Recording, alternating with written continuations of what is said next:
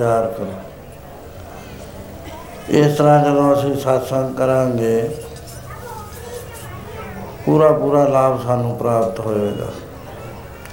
ਇਹਨਾਂ ਆਦਮੀਆਂ ਕੋਲ ਅੱਜ ਕੱਲ ਦੇ ਸਮੇਂ 'ਚ ਟਾਈਮ ਨਹੀਂ ਹੈ ਵੀ ਅਸੀਂ ਵਿਹਲੇ ਬੈਠੇ ਇੱਕ ਫਿਊਟਾਈਲ ਐਕਸਰਸਾਈਜ਼ ਕਰਦੇ ਰਹੀਏ, ਜਿਹਦਾ ਕੋਈ ਵੀ ਰਿਜ਼ਲਟ ਨਾ ਹੋਵੇ। ਕੋਈ ਵੀ ਦੁਨੀਆ ਦਾ ਸਿਆਣਾ ਬੰਦਾ ਐਸਾ ਨਹੀਂ ਹੈ ਕਿ ਆਪਣਾ ਸਮਾਂ ਅਜਾਈਂ ਗਵਾ ਦੇਵੇ। ਥੋੜੇ ਸਮੇਂ ਤੋਂ ਵੱਧ ਤੋਂ ਵੱਧ ਲਾਭ ਪ੍ਰਾਪਤ ਕਰਨਾ ਕਿਉਂਕਿ satsang ਰੇਅਰ ਹੁੰਦਾ ਹੈ। ਸਤਸੰਗਤ ਕੈਸੀ ਜਾਣੀ ਹੈ ਜਿੱਥੇ ਇੱਕੋ ਨਾਮ ਬਖਾਣੀ ਬੇਅੰਤ ਕਿਸਮ ਦੀਆਂ ਵਿਚਾਰਾਂ ਹੁੰਦੀਆਂ ਉਹਦੇ ਵਿੱਚ। ਬਹੁਤ ਸਾਰੇ ਕਰੈਕਟਰ ਲਏ ਜਾਂਦੇ ਨੇ। ਕਿਉਂ ਅਸੀਂ ਉਹਨਾਂ ਕਰੈਕਟਰਾਂ ਦੇ ਨਾਲ ਸਾਡਾ ਮਿਲਦਾ ਜੁਲਦਾ ਹੀ ਸੁਭਾਅ ਹੈ। ਜੇ ਉਹ ਉਹ ਲੰਘ ਸਕਦੇ ਨੇ ਤਾਂ ਅਸੀਂ ਵੀ ਲੰਘ ਸਕਦੇ ਹਾਂ। ਸਾਡਾ ਮੈਂ ਕੱਲ ਬੇਨਤੀ ਕਰੀ ਸੀ ਕਿ ਸਾਨੂੰ ਬੜਾ ਭਾਰੀ ਪ੍ਰੋਬਲਮ ਹੈ, ਅਸੀਂ ਪੜ੍ਹਦਾ ਜਾਂਦੇ ਆ P H D D Lit ਬੜੀ ਪੜ੍ਹਾਈ ਹੈ ਪੀ ਐਚ ਡੀ ਕਰ ਲੈਣੀ ਡੀ ਲਿਟ ਕਰ ਲੈਣੀ। ਪਰ ਇੱਕ ਗੱਲ ਦਾ ਨਹੀਂ ਪਤਾ ਲੱਗਦਾ। ਉਹ ਇਹ ਨਹੀਂ ਪਤਾ ਲੱਗਦਾ ਵੀ ਮੈਂ ਕੌਣ ਹਾਂ। ਆਹ ਜੀ ਰੌਲਾ ਰੱਪਾ ਹੈ ਇਹ। ਜੇ ਕਿਤੇ ਇਸ ਗੱਲ ਦਾ ਪਤਾ ਲੱਗ ਜਾਵੇ ਨਾ ਮੈਂ ਕੌਣ ਆ। ਫਿਰ ਬਾਜੀ ਜਿੱਤ ਗਿਆ। ਹੁਣ ਮਹਾਰਾਜ ਨੇ ਦੱਸਦਾ ਵੀ ਮੈਂ ਕਿਛ ਨਹੀਂ ਇਹ ਤਾਂ ਗੱਲ ਬੜੀ ਔਖੀ ਹੈ, ਇਹ ਗੱਲ ਸਮਝਣੀ ਵੀ ਮੈਂ ਤਾਂ ਹੈਗਾ, ਮੈਂ ਕਿਛ ਨਹੀਂ ਕਿਵੇਂ ਆ। ਆਹੀ ਗੱਲ ਹੈ ਜਿਹੜੀ ਸਾਨੂੰ ਸਮਝਣੀ ਪੈਣੀ ਹੈ। ਇਹਦੇ ਵਾਸਤੇ ਹੀ ਸਾਡੇ ਜਾਪ, ਤਪ, ਰਹਿਤਾ, ਕਰੜੇ, ਤਪੱਸਿਆ ਸਭ ਕੁਝ ਇਸੇ ਕਰਕੇ ਹੈ ਕਿ ਸਾਨੂੰ ਇਹ ਪਤਾ ਲੱਗ ਜਾਵੇ ਵੀ ਮੈਂ ਕੌਣ ਹਾਂ ਆਪਣੇ ਆਪ ਨੂੰ ਅਸੀਂ ਪਛਾਣ ਲਈਏ।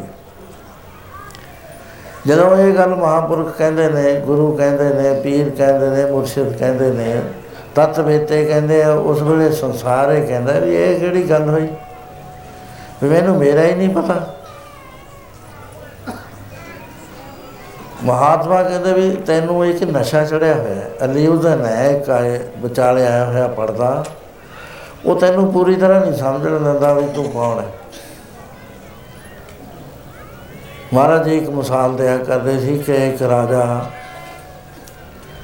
ਉਹ ਨੇੜੇ ਦੂਸਰੇ ਰਾਜੇ ਦੀ ਰਾਜਧਾਨੀ ਸੀ, ਉੱਥੇ ਆਪਣੇ ਸਰਹੱਦ ਤੇ ਗਿਆ ਹੋਇਆ ਸੀ।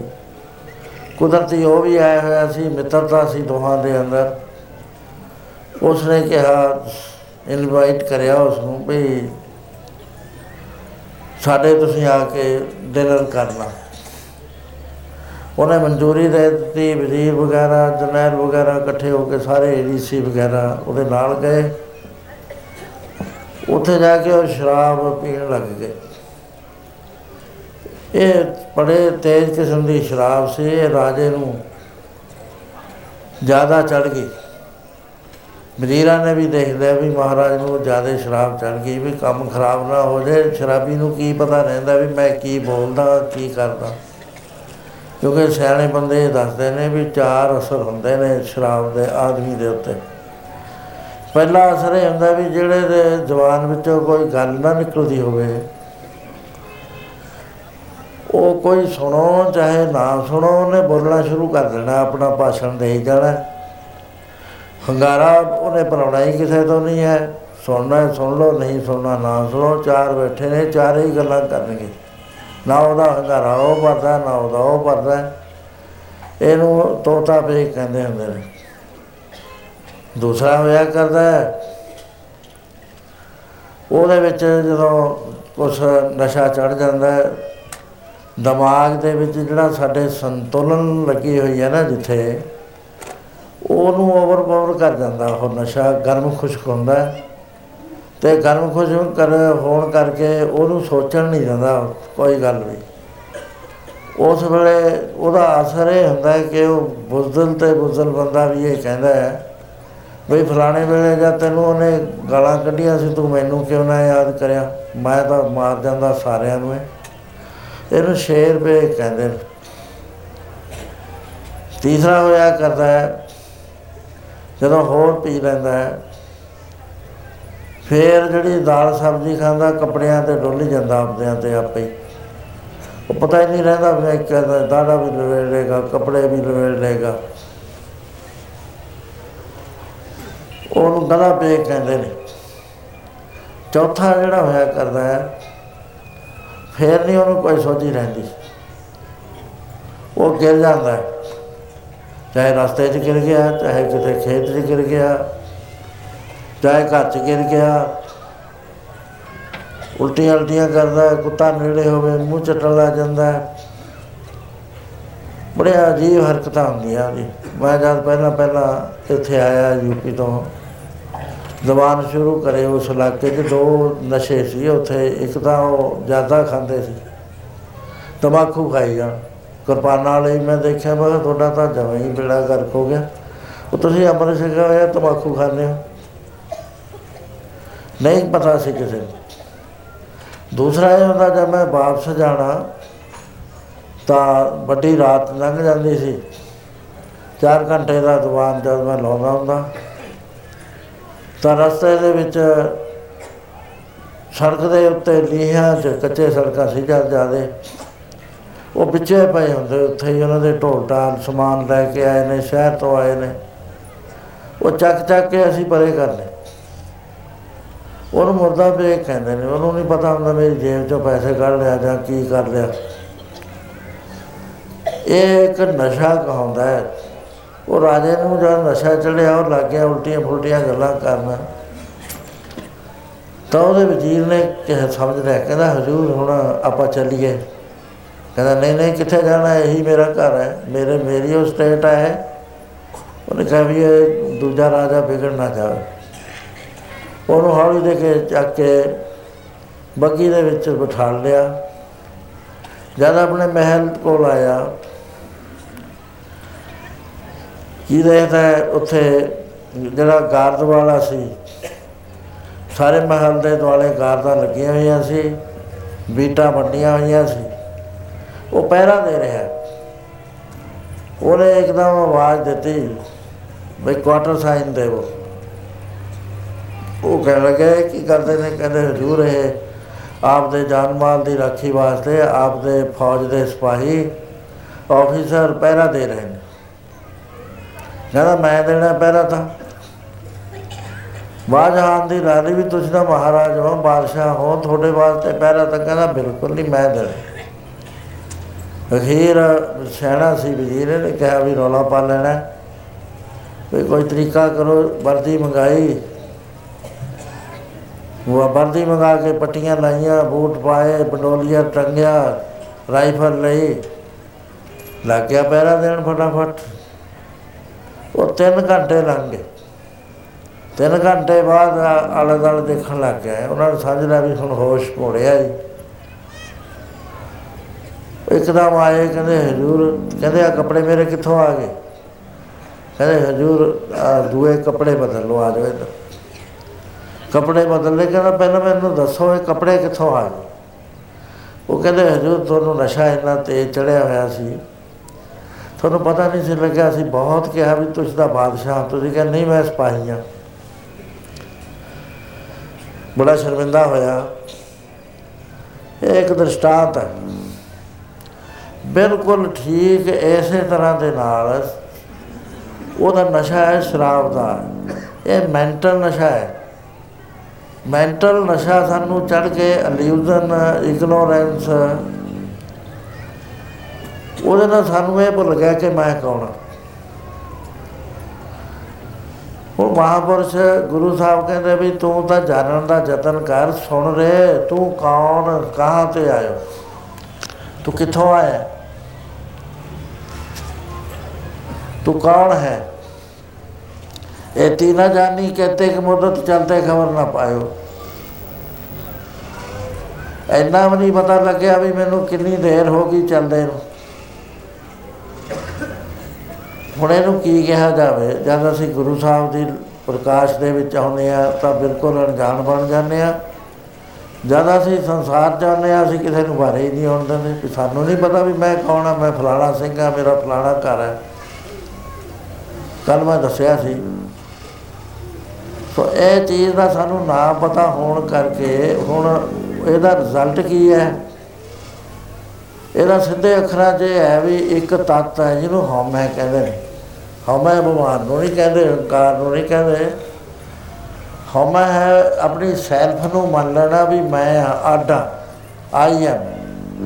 ਜਦ ਆਈ ਐਮ ਮੰਨ ਲਿਆ ਤਾਂ ਫਿਰ ਮਾਈ ਵੀ ਆ, ਨਾਲ ਆ ਗਿਆ। ਆਈ ਐਂਡ ਮਾਈ, ਦੋ ਚੀਜ਼ਾਂ ਇਹਨੂੰ ਚਿੰਬੜ ਜਾਂਦੀਆਂ ਨੇ ਜੀਵ ਨੂੰ। ਜਦ ਇਹ ਇੱਥੇ ਪੈਦਾ ਨਹੀਂ ਸੀ ਹੋਇਆ, ਉਸ ਵੇਲੇ ਆਈ ਐਂਡ ਮਾਈ ਹੈ ਨਹੀਂ ਸੀ ਇਹਦੇ ਕੋਲ। ਮਾਤਾ ਦੇ ਘਰ ਵਿੱਚ ਸੀ। ਸੁਖਮਨਾ ਨਾੜੀ ਜਿਹੜੀ ਸੁਰਤੀ ਸੀ, ਸ਼ਬਦ ਨਾਲ ਜੁੜਿਆ ਹੋਇਆ ਸੀ। ਗਰਭ ਕੁੰਟ ਮੈਂ ਉਰਦ ਤਪ ਕਰਤੇ ਸਾਥ ਸਾਥ ਸਿਮਰਤ ਹਰ ਰਹਤੇ ਉਰਜ ਪਇਓ ਜੋ ਛੋਟ ਜਾ ਨਾ ਨਾ ਦੇਵਨਹਾਰ ਮਨੋ ਵਿਸਤਾਰ ਬਸਰਾਨਾ ਇਹਦੇ ਉੱਤੇ ਭੁੱਲ ਪੈ ਗਈ ਜ਼ਬਰਦਸਤ। ਹੁਣ ਇਹ ਭੁੱਲ ਦੂਰ ਨਹੀਂ ਹੁੰਦੀ, ਇਹਨੂੰ ਪਤਾ ਨਹੀਂ ਲੱਗਦਾ ਮੈਂ ਕੌਣ ਹਾਂ ਇਹ ਕੋਈ ਛੋਟਾ ਜਿਹਾ ਪ੍ਰੋਸੈਸ ਨਹੀਂ ਹੈ ਵੀ ਮੈਂ ਦੱਸਦਾ, ਵੀ ਪਤਾ ਲੱਗ ਜੂ। ਇਹਦਾ ਇੱਕ ਇੰਟੈਲੈਕਚੁਅਲ ਲੈਵਲ ਦੇ ਜਿਹੜਾ ਖਾਨਾ, ਉਹਦੇ 'ਚ ਗੱਲ ਹੋਰ ਜਮਾ ਹੋ ਜਾਏਗੀ। ਜਿਵੇਂ ਅਸੀਂ ਇੰਗਲੈਂਡ ਵਾਲੇ ਪੜ੍ਹ ਲਿਆ, ਉਹ ਖਾਨਾ ਸਾਡੇ ਦਿਮਾਗ ਜਮਾ ਹੋ ਜੂ ਇਨਫੋਰਮੇਸ਼ਨ ਮੈਮੋਰੀ 'ਚ ਲੇਕਿਨ ਰਿਅਲਾਈਜੇਸ਼ਨ ਨਹੀਂ ਹੁੰਦੀ ਵੀ ਮੈਂ ਹਾਂ ਕੌਣ।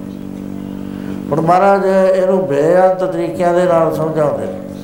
ਬੇਅੰਤ ਤਰੀਕਿਆਂ ਨਾਲ। ਸਾਡੀ ਬੋਲੀ ਬੋਲਦੇ ਨੇ ਜਿਹੜੀ ਸਾਨੂੰ ਸਮਝ ਆ ਜਾਵੇ।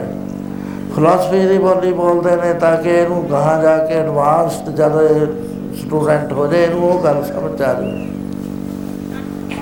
ਪਰ ਮਹਾਰਾਜ ਕਹਿੰਦੇ ਵੀ ਭਾਈ ਬਰਾਬਤ ਮਾਨੁਖ ਦੇਵਰੀਆ ਗੋਬਿੰਦ ਮਿਲਨ ਕੀ ਹੈ, ਤੇਰੀ ਵਰੀਆ ਗੱਲ ਇਹ ਵੀ ਉੱਥੇ ਹੀ ਹੈ ਵੀ ਤੇਰੀ ਵਾਰੀ ਆ ਗਈ, ਤੂੰ ਭੁੱਲ ਗਿਆ ਪਰਮੇਸ਼ਰ ਨੂੰ। ਵਾਹਿਗੁਰੂ ਤੇਰੇ ਨਾਲ ਹੈ ਕਿ ਕੋਈ ਐਸਾ ਥਾਂ ਨਹੀਂ, ਸੋ ਅੰਤਰ, ਸੋ ਬਾਹਰ ਅਨੰਤ, ਘਟ ਘਟ ਵਿਆਪ ਰਿਹਾ ਭਗਵਾਨ। ਸੋ ਇਸ ਚੀਜ਼ ਨੂੰ ਸਮਝਣ ਵਾਸਤੇ ਆਪਾਂ ਸਤਸੰਗ ਚ ਆਏ ਆ। ਟਾਈਮ ਹੈ ਨਾ ਲਿਮਟਡ ਆਪਣੇ ਕੋਲ ਟਾਈਮ ਹੈ। ਆਨੂੰ ਕਾਠੀ ਐਨਾ ਨਹੀਂ ਹੈ ਵੀ ਆਪਾਂ ਕੋਈ ਟਾਈਮ ਵੇਸਟ ਕਰ ਦਈਏ। ਐ ਸਮਝ ਲਓ ਵੀ ਜਿਵੇਂ ਕਾਲਜ ਵਿੱਚ ਆਪਾਂ ਬੈਠੇ ਆ 4 ਸਾਲ ਕਹਿੰਦੇ ਨੇ ਇਹਨੂੰ। ਇਹਦੇ 'ਚ ਇੱਕ ਲੈਕਚਰ ਹੋ ਰਿਹਾ ਲਗਾਤਾਰ। ਇਹਨੂੰ ਆਪਾਂ ਸਮਝਣ ਦਾ ਯਤਨ ਕਰਨਾ ਹੈ।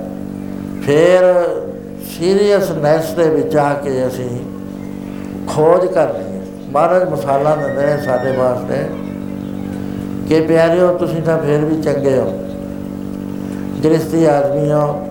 ਕਾਰੋਬਾਰ ਕਰਦੇ ਹੋ ਨੇਕ ਕਮਾਈ ਕਰਕੇ ਆਪਣੇ ਬਾਲ ਬੱਚਿਆਂ ਨੂੰ ਪਾਲਦੇ ਹੋ ਆਬਲੀਗੇਸ਼ਨ ਨੇ ਉਹਨਾਂ ਨੂੰ ਪੂਰਾ ਕਰਦੇ ਹੋ। ਪਰ ਜਿਹੜੇ ਬਿਲਕੁਲ ਰਿਜੈਕਟਡ ਬੰਦੇ ਨੇ, ਉਹ ਬੰਦਿਆਂ ਦਾ ਵੀ ਆਧਾਰ ਹੋ ਗਿਆ।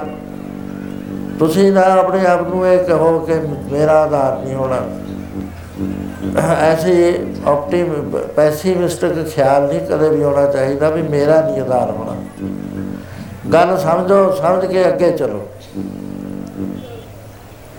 ਹੁਣ ਮਹਾਰਾਜ ਮਿਸਾਲ ਦਿੰਦੇ ਨੇ ਕਿ ਇੱਕ ਸ਼ਬਦ ਦੇ ਅੰਦਰ ਚਾਰ ਮਿਸਾਲਾਂ ਦਿੱਤੀਆਂ। ਪਹਿਲੀ ਮਿਸਾਲ ਦਿੱਤੀ ਹੈ ਆਪਨੇ ਇੱਕ ਗਨਕਾ ਦੀ।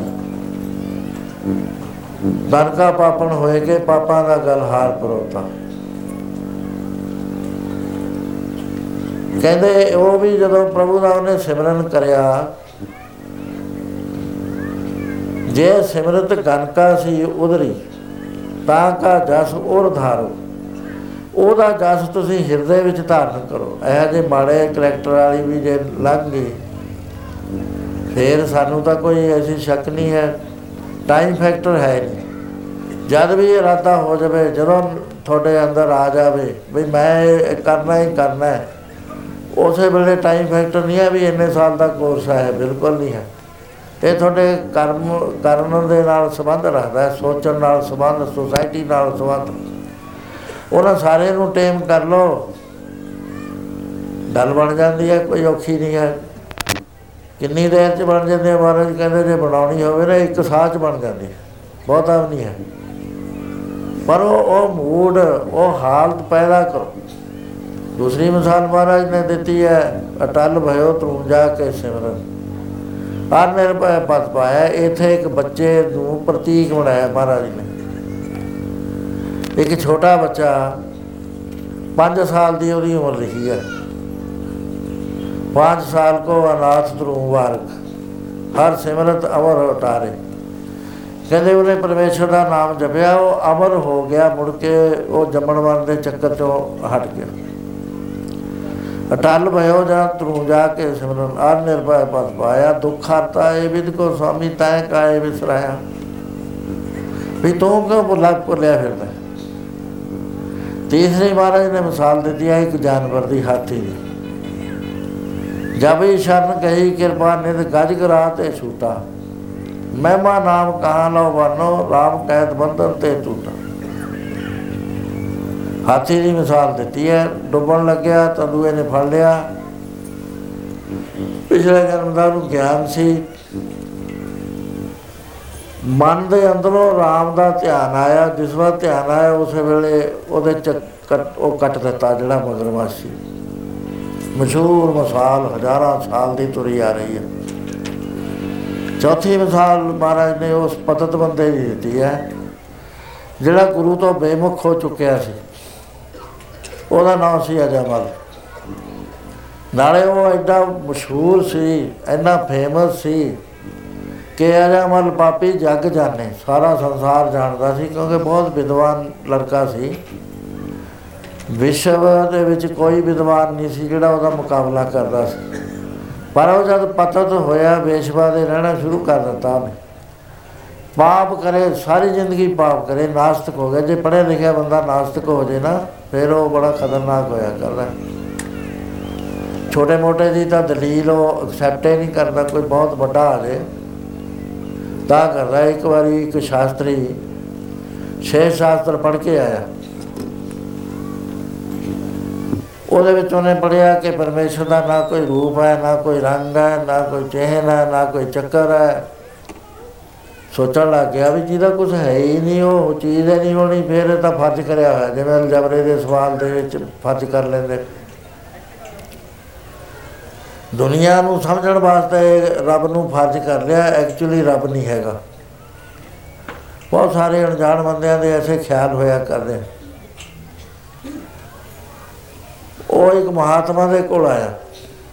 ਕਹਿੰਦਾ ਮਹਾਪੁਰਸ਼ੋ ਜੀ ਦਾ ਰੂਪ ਰੰਗ ਰੇਖ ਭੇ ਕੋਈ ਨਹੀਂ ਹੈ, ਉਹ ਚੀਜ਼ ਤਾਂ ਹੋਣੀ ਨਹੀਂ ਚਾਹੀਦੀ। ਮਹਾਤਮਾ ਕਹਿੰਦੇ, ਨਹੀਂ ਭਾਈ, ਬਹੁਤ ਸਾਰੀਆਂ ਚੀਜ਼ਾਂ ਨੇ।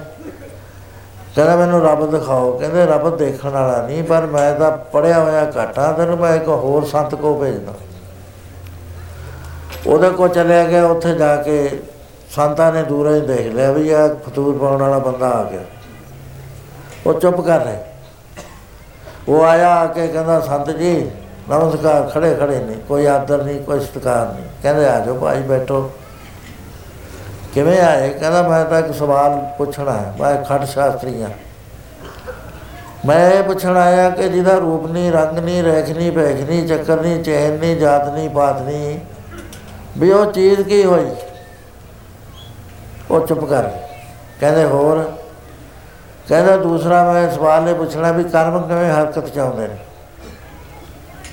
ਤੀਸਰਾ ਮੈਂ ਇਹ ਪੁੱਛਣਾ ਹੈ ਕਿ ਜੋ ਕਾਮੀ ਪੁਰਸ਼ ਹੈ, ਉਹਨੂੰ ਰੌਰਵ ਨਰਕ ਦੇ ਵਿੱਚ ਤਪ ਤਪ ਦੇ ਥਮਾ ਦੇ ਨਾਲ ਲਾਇਆ ਜਾਂਦਾ ਹੈ, ਕਾਮ ਆਪੇ ਕਰਮ ਹੈ।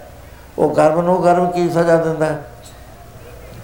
ਮਹਾਤਮਾ ਚੁੱਪ ਕਰਕੇ ਬੈਠੇ ਰਹੇ ਜਦ ਕਾਫੀ ਸਮਾਂ ਹੋਇਆ, ਕਹਿਣ ਲੱਗਿਆ, ਸੰਤ ਜੀ, ਮੈਂ ਤੁਹਾਨੂੰ ਦੋ ਤਿੰਨ ਵਾਰੀ ਬੇਨਤੀ ਕਰ ਚੁੱਕਿਆ, ਮੇਰਾ, ਮੇਰੇ ਕੋਲ ਟਾਈਮ ਨਹੀਂ, ਜਵਾਬ ਦਿਓ ਮੇਰਾ। ਮਹਾਤਮਾ ਦੇ ਕੋਈ ਕਰੋੜਾ ਪਿਆ ਸੀ। ਮਿੱਟੀ ਦਾ। ਉਹ ਡਰਾ ਸੀ, ਛੋਟਾ ਜਿਹਾ ਉਹ ਚੱਕ ਕੇ ਉਹਦੇ ਮਾਰਿਆ। ਉਹ ਲੱਗਣ ਦੀ ਦੇਰ ਸੀ, ਉਹ ਉੱਠਿਆ, ਉੱਠ ਕੇ ਤਿੰਨ ਚਾਰ ਥੱਪੜ ਮਹਾਪੁਰਸ਼ਾਂ ਦੇ ਮੂੰਹ ਤੇ ਮਾਰੇ। ਉਹ ਕਹਿੰਦੇ, ਕਿਉਂ ਮਾਰਦਾ ਹੈ? ਮੈਂ ਤਾਂ ਤੇਰੇ ਸਵਾਲ ਦਾ ਜਵਾਬ ਦਿੱਤਾ ਕਹਿੰਦਾ, ਇਹ ਕਿਹੜਾ ਤਰੀਕਾ ਹੈ? ਕਹਿੰਦੇ ਜਦ ਮੈਂ ਤੈਨੂੰ ਦੱਸਣਾ ਨਾ, ਫੇਰ ਤੂੰ ਮਾਫੀ ਮੰਗੇਗਾ। ਕਹਿੰਦੇ, ਹਾਂ, ਮੇਰੇ, ਮੇਰਾ ਜਵਾਬ ਦੇ। ਜਦ ਮੈਂ ਰੋੜਾ ਤੇਰੇ ਮਾਰਿਆ, ਤੇਰੇ ਕੀ ਹੋਇਆ? ਕਹਿੰਦਾ, ਮੈਨੂੰ ਪੇਨ ਹੋਈ, ਦਰਦ ਹੋਇਆ। ਕਹਿੰਦੇ ਕਿੰਨੇ ਇੰਚ ਲੰਬਾ ਸੀ, ਕਿਹੜਾ ਰੰਗ ਸੀ, ਕੀ ਉਹਦਾ ਰੂਪ ਸੀ, ਕੀ ਉਹਦੀ ਰੇਖ ਸੀ। ਕਿਹਾ ਜਿਹਾ ਸੀਗਾ। ਉਹ ਕਹਿਣ ਲੱਗੇ, ਇਹ ਤਾਂ ਕੋਈ ਗੱਲੇ ਨਹੀਂ ਹੁੰਦੀ, ਉਹਦਾ ਕੁਝ ਹੁੰਦਾ ਹੀ ਨਹੀਂ। ਕਹਿੰਦੇ ਫਿਰ ਜਿਹੜੀ ਚੀਜ਼ ਦਾ ਹੁੰਦਾ ਨਹੀਂ, ਉਹ ਹੈ ਤਾਂ ਸਹੀ ਨਾ। ਤੈਨੂੰ ਕੀ ਹੋ ਰਿਹਾ? ਕਹਿੰਦਾ, ਮੈਨੂੰ ਮਹਿਸੂਸ ਹੋ ਰਿਹਾ। ਕਹਿੰਦੇ ਇਸੇ ਤਰ੍ਹਾਂ ਦੇ ਨਾਲ ਵਾਹਿਗੁਰੂ ਜਿਹੜਾ ਹੈ ਅੰਤਸ਼ ਕਰਨ ਦੇ ਨਾਲ ਰੀਅਲਾਈਜ਼ ਹੁੰਦਾ ਹੈ, ਮਹਿਸੂਸ ਹੁੰਦਾ ਹੈ, ਉਹ ਕੋਈ ਐਸੀ ਚੀਜ਼ ਨਹੀਂ ਵੀ ਸਾਹਮਣੇ ਖੜ ਕੇ ਦਰਸ਼ਨ ਦੇਵੇ। ਬਹੁਤ ਸਾਰੀਆਂ ਚੀਜ਼ਾਂ ਨੇ ਆਪਾਂ ਹੁਣ ਟਿਊਬਵੈਲ ਲਾਉਂਦੇ ਆ ਉਹਦੇ ਟੋਏ 'ਚ ਵੜਦੇ ਆ ਸਾਨੂੰ ਨਹੀਂ ਪਤਾ ਵੀ ਉੱਥੇ ਕਾਰਬਨ ਹੈ। ਸਾਹ ਘੁੱਟ ਕੇ ਬੰਦਾ ਮਰ ਜਾਂਦਾ। ਹੈ। ਉਹ ਕਿਉਂ ਮਰਿਆ? ਕਿਉਂਕਿ ਉੱਥੇ ਆਕਸੀਜਨ ਨਹੀਂ ਹੈ। ਆਕਸੀਜਨ ਨਾਲ ਅਸੀਂ ਜਿਉ ਰਹੇ ਹਾਂ। ਜਿੰਨੇ ਆਪਾਂ ਬੈਠੇ ਹਾਂ, ਜੇ ਆਕਸੀਜਨ ਹੁਣ ਮੁੱਕ ਜਾਵੇ, ਆਪਣਾ ਸਾਹ ਖਤਮ ਹੋ ਜਾ ਉਹ ਦਿਸਦੀ ਹੈ ਆਕਸੀਜਨ ਕਿਸੇ ਨੂੰ। ਉਹ ਫੀਲ ਹੁੰਦੀ ਹੈ। ਦਮ ਘੁੱਟਦਾ ਜਾਂ ਪਤਾ ਲੱਗਦਾ ਵੀ ਆਕਸੀਜਨ ਘੱਟ ਹੈ। ਪਹਾੜ ਦੀ ਚੜ੍ਹਾਈ ਤੇ ਚੜ੍ਹ ਜਾਓ 15 17000 ਫੁੱਟ ਤੇ ਉੱਥੇ ਸਾਹ ਫੁੱਲਣ ਲੱਗ ਜਾਏਗਾ। ਕਿਉਂਕਿ ਆਕਸੀਜਨ ਘੱਟ ਹੈ। ਦਿਸਦੀ ਤਾਂ ਹੈ ਨਹੀਂ ਨਾ। ਇਹ ਵਾਹਿਗੁਰੂ ਜੀ ਦੀਆਂ ਜਿਹੜੀਆਂ ਕੁਆਲਿਟੀਜ਼ ਨੇ ਨਾ, ਉਹ ਉਹ ਸਾਰੀਆਂ ਸਾਨੂੰ ਮਹਿਸੂਸ ਹੁੰਦੀਆਂ ਨੇ। ਫਿਰ ਕਹਿਣ ਲੱਗਾ ਵੀ ਜਿਸ ਵਕਤ ਕਰਮ ਕਿਵੇਂ ਕੰਮ ਕਰਦੇ ਆ, ਕਹਿੰਦੇ ਤੇਰੇ ਰੋੜਾ ਮਾਰਿਆ, ਤੈਂ ਆ ਕੇ ਸਾਨੂੰ ਮਾਰਨਾ ਸ਼ੁਰੂ ਕਰ ਦਿੱਤਾ। ਕਹਿੰਦੇ ਫਿਰ ਉਹ ਜਿਹੜਾ ਮੇਰਾ ਸਵਾਲ ਸੀ, ਉਹ ਕਹਿੰਦੇ ਠੀਕ ਹੈ, ਤੇਰਾ ਸਰੀਰ ਕਾਹਦਾ ਬਣਿਆ ਹੈ? ਕਹਿੰਦਾ ਮਿੱਟੀ, ਕਹਿੰਦੇ ਅਸੀਂ ਮਿੱਟੀ ਦੇ ਮਿੱਟੀਆਂ ਮਾਰੀ ਹੈ ਤੂੰ ਕਿਉਂ ਤੜਫਿਆ? ਸੋ ਇਸ ਤਰ੍ਹਾਂ ਦੇ ਨਾਲ ਸਾਨੂੰ ਬਹੁਤ ਸਾਰੀਆਂ ਗੱਲਾਂ ਦੇ ਉੱਤੇ ਵਿਸ਼ਵਾਸ ਨਹੀਂ ਆਉਂਦਾ। ਉੱਥੇ ਮੈਨੂੰ ਇੰਗਲੈਂਡ ਵਿੱਚ ਸਵਾਲ ਕਰਿਆ ਇੱਕ ਨੇ, ਉਹ ਰੇਡੀਓ ਵਾਲਿਆਂ ਨੇ। ਇਹਨੂੰ ਕਰੋ ਰਿਸ਼ਤਾ ਉਹ ਕਹਿਣ ਲੱਗਾ ਜੀ, ਤੁਹਾਡਾ ਨਾਸਤਕਾਂ ਬਾਰੇ ਕੀ ਖਿਆਲ ਹੈ? ਡੇਢ ਘੰਟਾ ਹੋ ਗਿਆ ਸੀ ਉਹਨਾਂ ਨੂੰ ਇੰਟਰਵਿਊ ਲੈਂਦਿਆਂ ਨੂੰ। ਉਹ ਇਹਨੂੰ ਕਰਦੇ ਜਰਾ।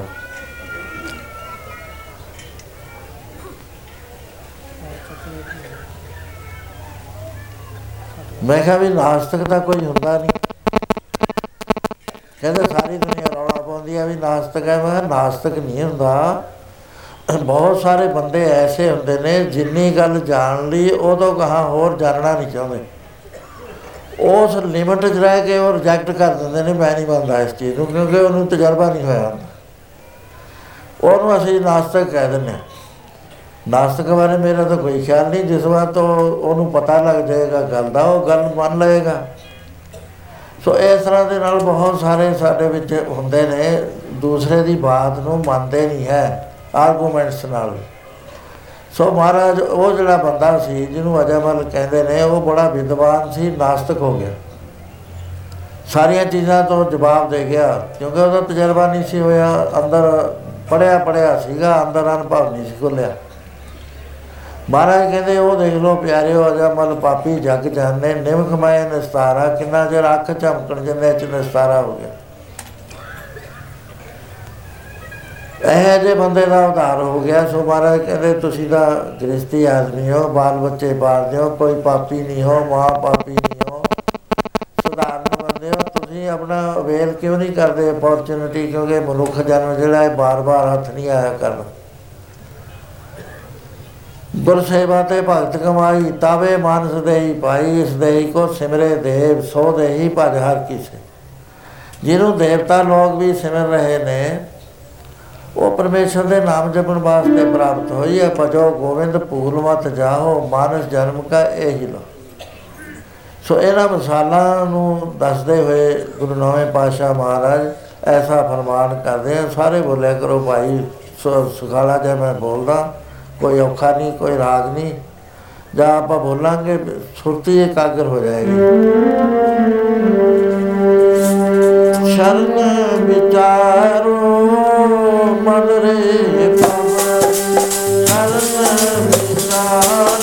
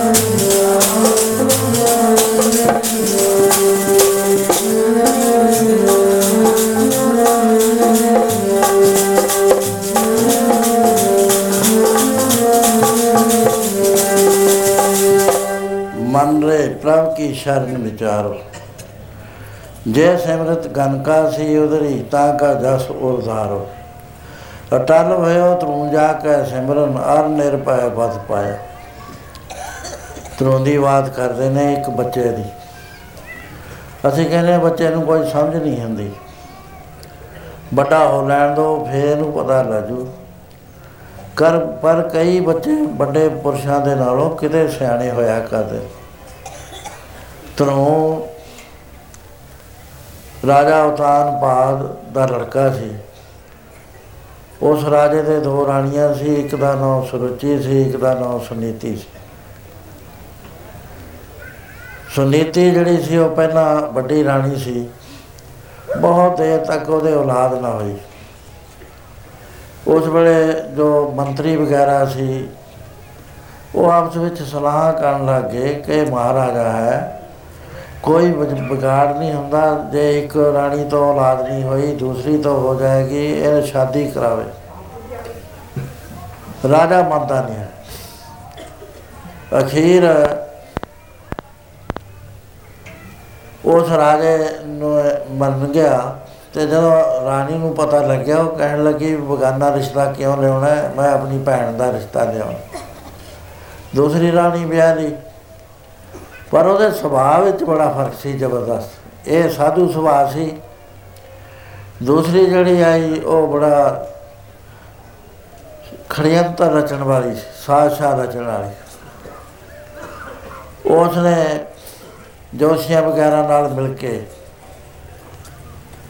ਇਹ ਇੰਤਜ਼ਾਮ ਕਰ ਲਿਆ ਕਿ ਇਸ ਰਾਣੀ ਦੇ ਮੱਥੇ ਰਾਜਾ ਨਾ ਲੱਗੇ ਤੇ ਇਹਨੂੰ ਦੂਰ ਕੱਢ ਦਿੱਤਾ ਜਾਵੇ।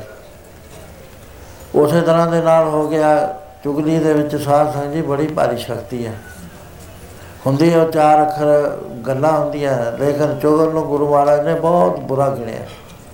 ਨਿੰਦਿਆ ਦੀ ਭੈਣ ਹੈ ਚੁਗਲੀ ਵੀ। ਤੋਂ ਨਤੀਜਾ ਹੋਇਆ ਤੇ ਉਹ ਬਾਹਰ ਰਹਿਣ ਲੱਗੀ ਦੋਹਾਂ ਦੇ ਔਲਾਦ ਹੋ ਗਈ, ਲੜਕੇ ਹੋਏ।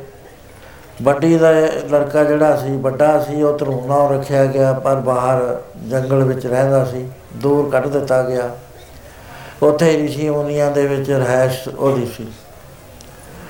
ਇਹ ਰਾਣੀ ਨੇ ਇੰਤਜ਼ਾਮ ਕਰਿਆ ਹੋਇਆ ਸੀ ਵੀ ਨੇੜੇ ਤੇੜੇ ਨਾ ਆ ਜੇ ਬੱਚਾ 5 ਸਾਲ ਤੱਕ ਰਾਜੇ ਦੇ ਮੱਥੇ ਹੀ ਨਾ ਲੱਗਣ ਦਿੱਤਾ। ਇੱਕ ਦਿਨ ਸਾਰੇ ਰਿਸ਼ੀਆਂ ਮੁਨੀਆਂ ਦੇ ਬੱਚੇ ਸਹਿ ਸੁਭਾਅ ਰਾਜੇ ਦੇ ਮਹਿਲਾਂ ਚ ਆ ਗਏ। ਰਾਜੇ ਨੇ ਦੇਖਿਆ ਵੀ ਰਿਸ਼ੀ ਕੁਮਾਰ ਨੇ ਪੁਰਾਣੇ ਸਮਿਆਂ ਦੇ ਵਿੱਚ ਸਾਧੂਆਂ ਸੰਤਾਂ ਦਾ ਆਦਰ ਬਹੁਤ ਕੀਤਾ ਜਾਂਦਾ ਸੀ। ਉਸ ਨੇ ਬੱਚੇ ਬੁਲਾ ਲਏ ਪੁਆਬਦਾਰ ਨੂੰ ਕਹਿ ਕੇ ਡੱਬੇ ਮੰਗਾ ਲਏ ਮਠਿਆਈ ਦੇ। ਕੱਲੇ ਕੱਲੇ ਨੂੰ ਪੁੱਛਣ ਲੱਗ ਗਿਆ ਕਿ ਬੇਟਾ ਤੇਰੇ ਪਿਤਾ ਦਾ ਕੀ ਨਾਮ ਹੈ? ਉਹ ਆਪਣੇ ਪਿਤਾ ਦੇ ਦੱਸਦੇ ਗਏ ਤੇ ਤਰੂ ਸਾਰਿਆਂ ਨਾਲੋਂ ਛੋਟਾ ਸੀ। ਜਦ ਇਹਦੀ ਵਾਰੀ ਆਈ, ਉਸ ਵੇਲੇ ਉਹਨੇ ਪੁੱਛਿਆ ਵੀ ਤੇਰੇ ਪਿਤਾ ਦਾ ਨਾਮ ਇਹਨੇ ਸੁਣਿਆ ਹੀ ਨਹੀਂ ਸੀ। ਕਹਿੰਦਾ, ਮਾਤਾ ਕਹਿੰਦਾ, ਮਾਤਾ ਤੇਰੀ ਮਾਤਾ ਹੈ ਨਾ, ਲੇਕਿਨ ਤੇਰਾ ਪਿਤਾ ਉਹ ਫਿਰ ਮਾਤਾ ਕਹਦੇ, ਉਹ ਨਾਲ ਦੇ ਬੱਚਿਆਂ ਨੇ ਕਿਹਾ ਕਿ ਮਹਾਰਾਜ, ਇਹਨੂੰ ਪਤਾ ਨਹੀਂ ਹੈ। ਸਾਨੂੰ ਵੀ ਨਹੀਂ ਪਤਾ ਵੀ ਇਹਦਾ ਪਤਾ, ਪਿਤਾ ਕੌਣ ਹੈ। ਪਰ ਸਾਡੇ ਮਾਂ-ਬਾਪ ਗੱਲ ਕਰਦੇ ਹੁੰਦੇ ਨੇ ਵੀ ਇਹ ਰਾਣੀ ਦੇ ਨਾਲ ਬੜੀ ਜ਼ਿਆਦਤੀ ਹੋਈ ਹੋਈ ਹੈ। ਰਾਜੇ ਨੇ ਜੰਗਲਾਂ 'ਚ ਇੱਥੇ ਛੱਡ ਦਿੱਤੀ। ਐਨੀ ਗੱਲ ਸੁਣਦੀ ਸਾਰ ਉਹਨੂੰ ਯਾਦ ਆ ਗਿਆ ਵੀ ਉਹ ਤਾਂ ਮੇਰੀ ਰਾਣੀ ਹੈ। ਬੱਚੇ ਦਾ ਚਿਹਰਾ ਮੇਰਾ ਦੇਖਿਆ, ਆਪਣੇ ਨਾਲ ਰਲਦਾ, ਉਸੇ ਵੇਲੇ ਪਿਆਰ ਚ ਆ ਕੇ ਉਹਨੂੰ ਗੋਦੀ 'ਚ ਬਿਠਾ ਲਿਆ। ਜਿਹੜੀ ਇਹ ਦੂਸਰੀ ਰਾਣੀ ਸੀ ਚਿਕੋਰ ਨੇ ਖੜੀ ਸਾਰੀਆਂ ਗੱਲਾਂ ਸੁਣਦੀ ਸੀ। ਉਹਨੇ ਕਿਹਾ ਵੀ ਹੈ, ਅੱਜ ਤੱਕ ਗੋਦੀ 'ਚ ਬਿਠਾ ਲਿਆ ਹੈ ਇਹਨੂੰ ਪਿਆਰ ਕਰੇਗਾ ਤੇ ਇਹ ਵੱਡਾ ਹੋਣ ਦੇ ਨਾਤੇ ਰਾਜ ਇਹਦੇ ਕੋਲ ਜਾਏਗਾ। ਮੇਰਾ ਤਾਂ ਐਵੇਂ ਹੀ ਰਹਿ ਗਿਆ। ਦੌੜੀ ਆਈ, ਆ ਕੇ ਉਹਨੇ ਬਾਹ ਤੋਂ ਫੜਿਆ, ਪਟਕਾ ਕੇ ਮਾਰਿਆ। ਗਿਰਦੇ ਸਾਰ ਬਾਹ ਤੋਂ ਫੜ ਕੇ ਖੜਾ ਕਰਕੇ ਖੱਬੇ ਹੱਥ ਦੀ ਚਪੇੜ ਸੱਜੀ ਗਲ ਤੇ ਸੱਜੇ ਦੀ ਖੱਬੀ ਤੇ ਨਾਲ ਦੀ ਨਾਲ ਉਂਗਲਾਂ ਉਭਰਿਆ ਬੱਚਾ ਹੈਰਾਨ ਹੈ, ਬੱਚਾ ਰੋਣ ਲੱਗ ਗਿਆ। ਵੀ ਹੈ, ਮੈਂ ਤਾਂ ਕੁਝ ਕਰਿਆ ਹੀ ਨਹੀਂ, ਮੈਨੂੰ ਫੇਰੇ ਮਾਰ ਕਿਉਂ ਬਈ ਨਾਲ ਉਹਨੇ ਕਿਹਾ, ਜੇ ਤਾਂ ਗੋਦੀ 'ਚ ਬਹਿਣਾ ਸੀ ਨਾ, ਤਾਂ ਤੂੰ ਮੇਰੇ ਪੇਟ 'ਚੋਂ ਜਨਮ ਲੈਣਾ ਸੀ।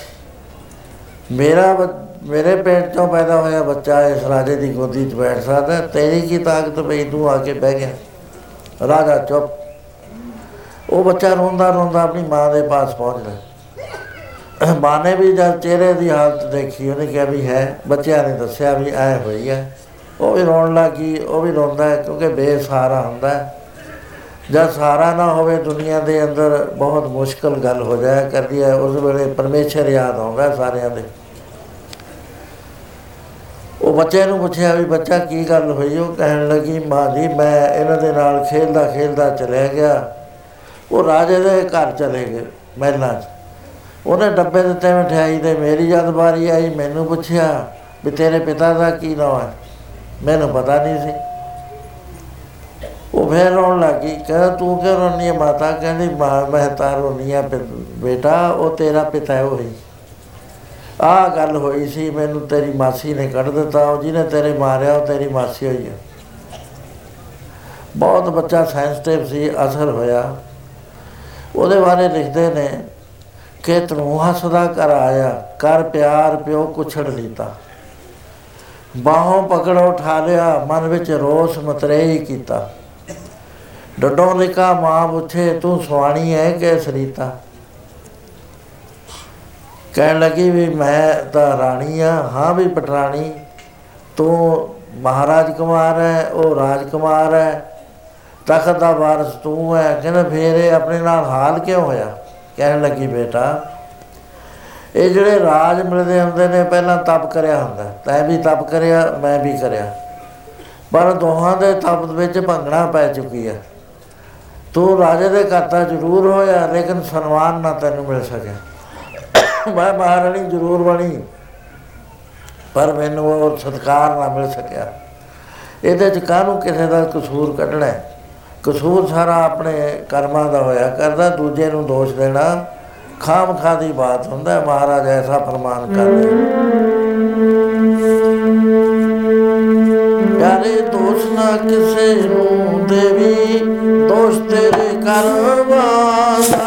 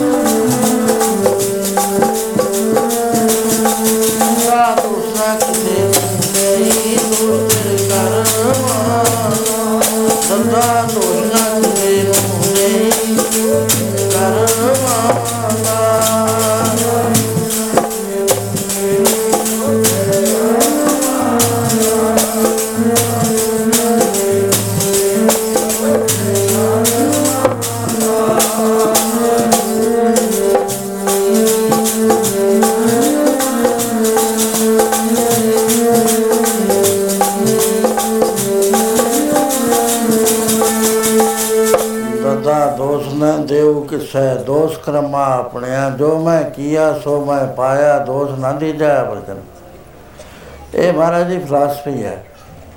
ਵੀ ਬਗਾਨੇ ਨੂੰ ਕਾਹਨੂੰ ਦੋਸ਼ ਦੇਣਾ? ਤੂੰ ਆ ਕਰਮ ਜਿਹੇ ਜੇ ਕੀਤੇ ਨੇ ਜਿਹਾ ਬੀਜਾ ਸੋ ਲੁਣਾ ਹੈ, ਕਰਮਾਂ ਸੰਦਰਾਖੇ ਬੀਜ ਕੇ ਆਇਆ ਹੁਣ ਵੱਢ ਰਿਹਾ ਹੈ ਇਸ ਦੇ ਕਰਮ ਜਿਹੜੇ ਨੇ ਸਾਧ ਹੈ ਜੀ ਤਿੰਨ ਤਰ੍ਹਾਂ ਦੇ ਹੁੰਦੇ ਨੇ। ਇੱਕ ਕਰਮ ਉਹ ਨੇ ਜਿਹੜੇ ਆਪਾਂ ਹੁਣ ਕਰਦੇ ਹਾਂ ਤੁਸੀਂ satsang ਚ ਆਏ ਹੋ।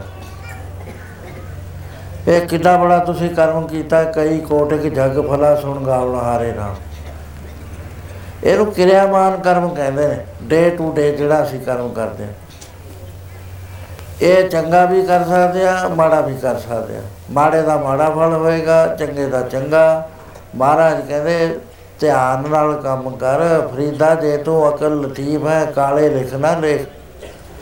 ਇਹ ਜੇ ਲੇਖ ਨਾ ਲਿਖ, ਜਿਹੜੇ ਭੋਗਣ ਵੇਲੇ ਤੈਨੂੰ ਬਹੁਤ ਔਖਾ ਹੋਣਾ ਪਵੇ, ਸੋਚ ਕੇ ਕੰਮ ਕਰ। ਐਸਾ ਕੰਮ ਮੂਲੇ ਨਾ ਕੀਤਾ, ਜੇ ਤੰਤ ਪਛੋਤਾਈ ਜਿਹਦਾ ਪਛਤਾਵਾ ਹੋ ਜਾਵੇ ਉਹ ਜਿਹਾ ਕੰਮ ਨਾ ਸੋਚ, ਨਾ ਕਰ।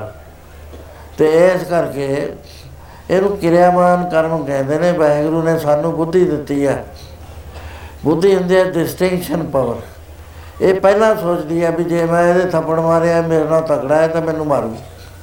ਬੁੱਧੀ ਨੇ ਸੋਚ ਲਿਆ, ਝਗੜਾ ਹਟ ਗਿਆ।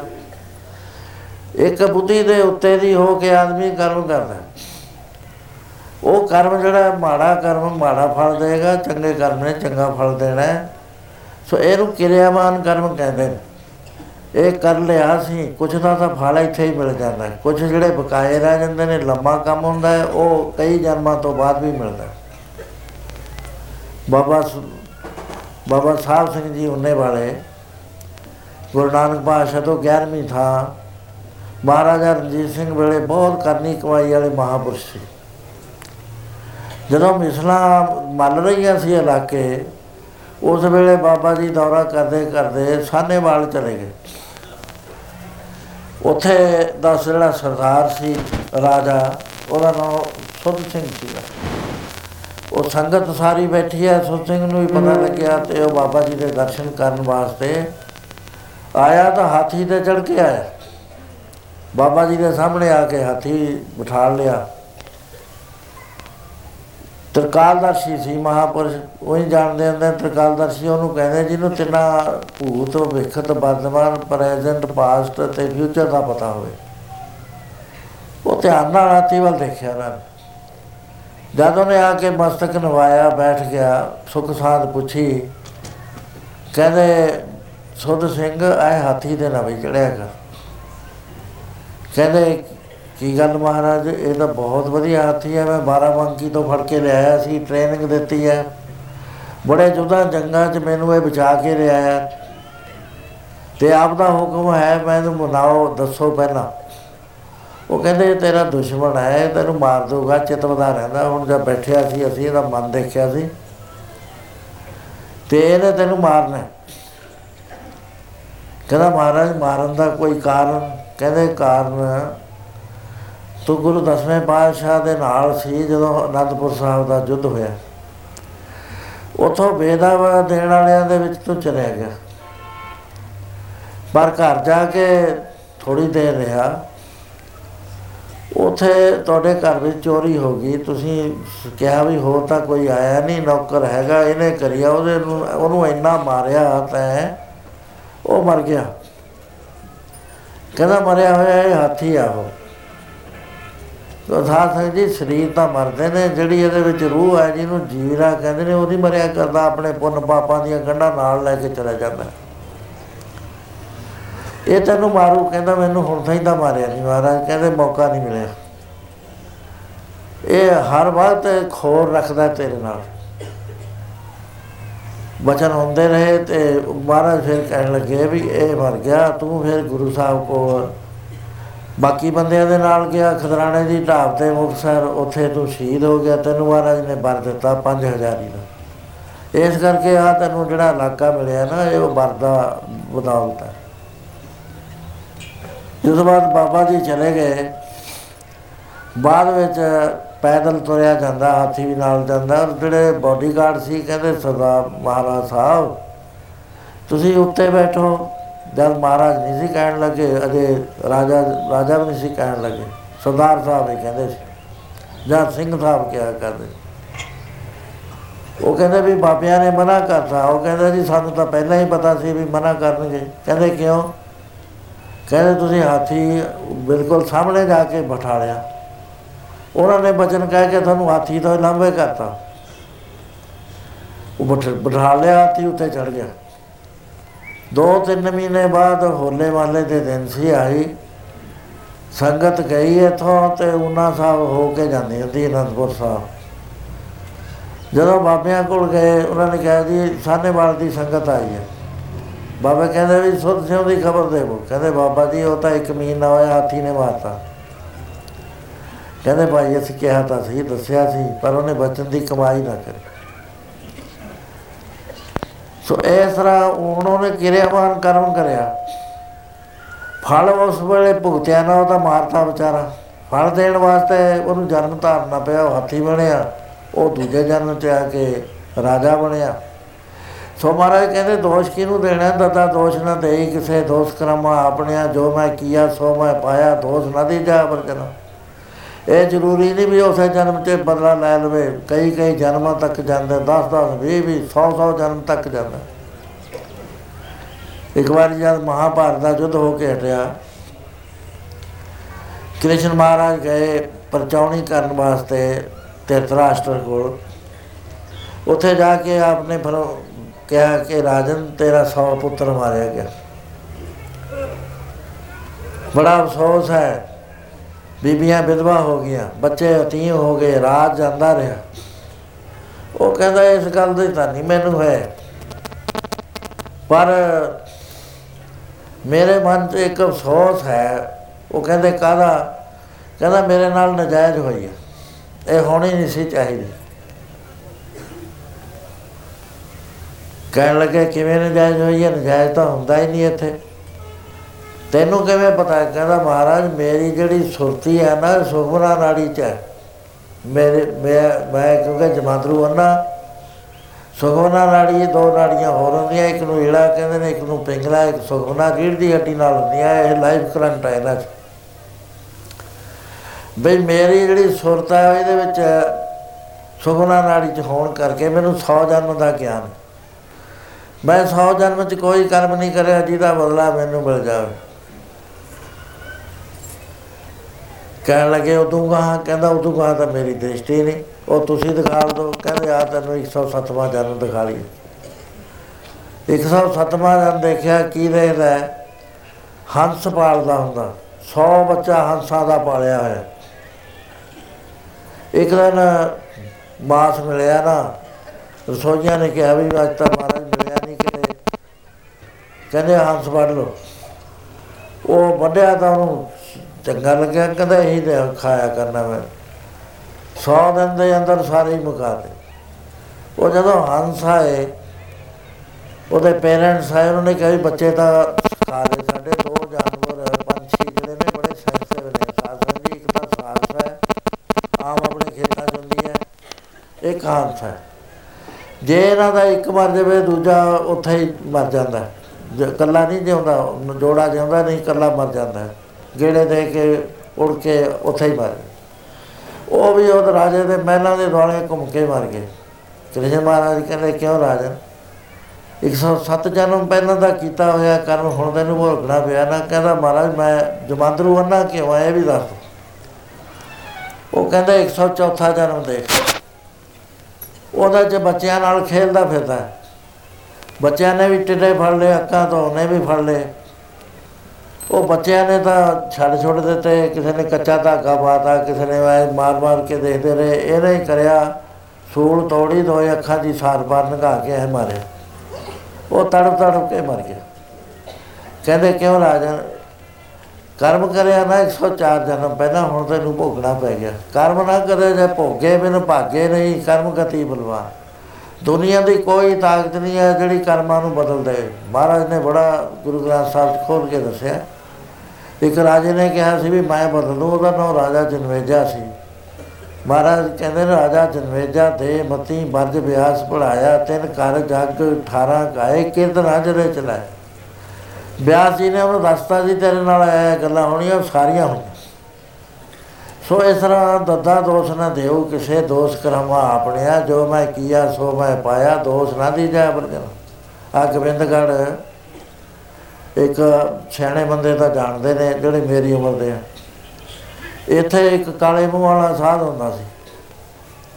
ਉਹ ਪਿੰਡਾਂ 'ਚ ਫਿਰਦਾ ਰਹਿੰਦਾ ਸੀ, ਸਾਡੇ ਪਿੰਡਾਂ 'ਚ ਬਹੁਤਾ ਫਿਰਦਾ ਸੀ।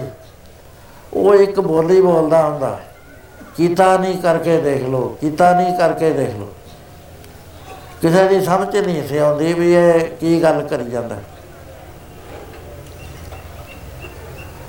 ਇੱਕ ਵਾਰੀ ਮੇਰੇ ਨਾਲ ਆਉਂਦਾ ਹੁੰਦਾ ਇੱਥੇ ਹਰਵੰਤ ਸਿੰਘ ਦੁਆਬੀਆ ਐਡਵੋਕੇਟ ਜਨਰਲ ਸੀ। ਉਹ ਕਹਿਣ ਲੱਗਾ ਵੀ ਸੰਤ ਜੀ, ਤੁਹਾਡੀ ਬੜੀ ਮਹਿਮਾ ਹੈ, ਤੁਸੀਂ ਕਾਲਾ ਮੂੰਹ ਕਰਕੇ ਰੱਖਦੇ ਹੋ। ਕਹਿੰਦਾ, ਮੈਂ ਦੱਸਾਂ, ਬਹਿ ਜਾ। ਸੁਣੀ ਧਿਆਨ ਨਾਲ, ਕਹਿੰਦਾ, ਮੇਰੀ ਗੱਲ। ਕਹਿੰਦਾ, ਮੈਂ ਗੋਬਿੰਦਗੜ੍ਹ ਲੋਹੇ ਦੀ ਜਿਹੜੀ ਮਿਲ ਮੇਰੇ ਕੋਲ ਸੀ, ਉਹਦਾ ਮੈਂ ਆਪ ਮਾਲਕ ਨਹੀਂ ਸੀ, ਉਹਦਾ ਮਾਲਕ ਹੋਰ ਸੀ। ਧੋਖਾ ਦੇ ਕੇ ਅਸੀਂ ਪਾਵਰ ਆਫ ਅਟਾਰਨੀ ਤੇ ਉਹਦੇ ਦਸਖਤ ਕਰਾ ਕੇ ਮੈਂ ਆਪਣੇ ਨਾਮ ਕਰਾ ਲਈ। ਉਹ ਸੇਠ ਨੇ ਮੈਨੂੰ ਕਿਹਾ ਤਿੰਨ ਚਾਰ ਸਾਲ ਬਾਅਦ, ਕਹਿੰਦਾ, ਮਨੀਮ ਜੀ, ਤੁਸੀਂ ਤਾਂ ਐ ਗੱਲ ਕਰਦੇ ਹੋ ਜਿਵੇਂ ਮਾਲਕ ਹੁੰਨੇ ਕਹਿਣ ਲੱਗਿਆ, ਹਾਂ, ਮੈਂ ਤਾਂ ਮਾਲਕ ਆ ਕਹਿੰਦਾ, ਹੈ? ਕਹਿੰਦਾ, ਹਾਂ, ਮੇਰੇ ਨਾਲ ਤਾਂ ਕਹਿੰਦਾ 4 ਸਾਲ ਦੀ ਦਾਖਲ ਖਰਚ ਵੀ ਹੋ ਚੁੱਕੀ। ਕਹਿੰਦਾ, ਐਡਾ ਧੋਖਾ? ਕਹਿੰਦਾ ਹੌਕਰ ਲੈ ਕੇ ਮਰ ਗਿਆ ਹਾਰਟ ਫੇਲ ਹੋ ਗਿਆ। ਮੇਰੇ ਕੋਈ ਔਲਾਦ ਨਹੀਂ ਸੀ। 10 ਮਹੀਨੇ ਬਾਅਦ ਬਹੁਤ ਖੂਬਸੂਰਤ ਬੱਚਾ ਪੈਦਾ ਹੋਇਆ। 18 ਸਾਲ ਤੱਕ ਮੈਂ ਉਹਦੀ ਪਰਵਰਿਸ਼ ਕਰੀ। 18ਵੇਂ ਸਾਲ ਉਹਨੂੰ ਟੀਵੀ ਹੋ ਗਈ। ਯੂਰਪ ਵਿੱਚ ਮੈਂ ਭੇਜ ਦਿੱਤਾ ਇਲਾਜ ਵਾਸਤੇ। ਸਾਰੇ ਇਲਾਜ ਕਰਾਇਆ। ਅਖੀਰ ਮੈਂ ਬੈਲਜੀਅਮ ਤੋਂ ਵਾਪਸ ਮੰਗਾ ਲਿਆ। ਇੱਕ ਦਿਨ ਪਿਆ ਪਿਆ ਹੱਸਣ ਲੱਗ ਗਿਆ। ਕਹਿੰਦਾ, ਅਸੀਂ ਕਿਹਾ, ਬੇਟਾ, ਮੈਂ ਵੀ ਗਿਆ। ਤੇ ਉਹਦੀ ਮਾਂ ਵੀ ਗਈ ਵੀ ਕੀ ਗੱਲ ਅੱਜ ਤੂੰ ਰਾਜੀ ਹੈ ਕਹਿੰਦਾ ਰਾਜੀ ਤਾਂ ਨਹੀਂ ਮੈਂ ਹੈਗਾ। ਪਰ ਮੈਨੂੰ ਇੱਕ ਗੱਲ ਦੱਸਿਓ। ਉਹ ਕਹਿੰਦੇ, ਸਹੀ ਸਹੀ ਦੱਸੋਗੇ? ਕਹਿੰਦੇ, ਹਾਂ। ਕਹਿੰਦਾ, ਇਹ ਦੱਸੋ, ਮਿਲ ਥੋੜੀ ਸੀ? ਕਹਿੰਦੇ, ਨਹੀਂ। ਸ਼ੇਰ ਦੀ ਸੀ। ਕਹਿੰਦੇ, ਤੁਸੀਂ ਧੋਖੇ ਨਾਲ ਆਪਣੇ ਨਾਲ ਲਵਾਈ? ਕਹਿੰਦੇ, ਹਾਂ। ਕਿਤੇ ਸੇਠ ਮਰ ਗਿਆ, ਫਿਰ ਕਹਿੰਦੇ, ਹਾਂ। ਤੁਹਾਡੇ ਮੇਰਾ ਜਨਮ ਕਦ ਹੋਇਆ? ਕਹਿੰਦੇ 10 ਮਹੀਨੇ ਬਾਅਦ।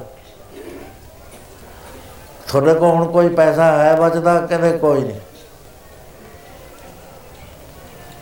ਕਹਿੰਦਾ ਲੋ ਸੁਣੋ, ਮੈਨੂੰ ਅੱਜ ਸਭ ਕੁਝ ਦੇਖ ਗਿਆ ਬੇਜ਼ਨ ਆ ਗਿਆ।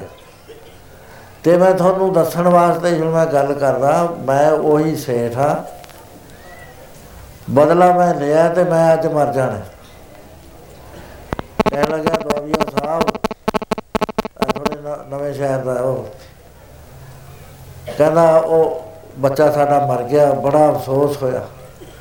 ਉਹਦੇ ਬਾਅਦ ਅਸੀਂ ਭੋਗ ਪਾਇਆ ਜਦ ਮੈਂ ਤਵਾ ਲਿਆਇਆ ਲਿਆ ਕੇ ਤੇਲ ਪਾ ਕੇ ਆਪਣਾ ਮੂੰਹ ਕਾਲਾ ਕਰ ਲਿਆ। ਬਥੇਰਾ ਮੈਨੂੰ ਕਿਹਾ ਵੀ ਸੇਠ ਜੀ, ਇੰਨਾ ਨਾ ਅਫਸੋਸ ਕਰੋ, ਕੋਈ ਗੱਲ ਨਹੀਂ, ਹੋਰ ਦੋ ਮਹਾਰਾਜ। ਕਹਿੰਦਾ ਮੈਂ ਕਿਹਾ, ਮੈਂ ਤਾਂ ਮੂੰਹ ਕਾਲਾ ਕਰਕੇ ਦੁਨੀਆ ਨੂੰ ਦਿਖਾਉਣਾ ਹੈ ਵੀ ਮੈਂ ਕਰਮ ਕੀਤਾ ਸੀ ਤੇ ਮੈਨੂੰ ਐਸੇ ਜਨਮ ਚ ਭੋਗਣਾ ਪੈ ਗਿਆ। ਕਹਿੰਦਾ ਤੁਸੀਂ ਮੈਨੂੰ ਸੰਤ ਕਹੀ ਜਾਂਦੇ ਹੋ।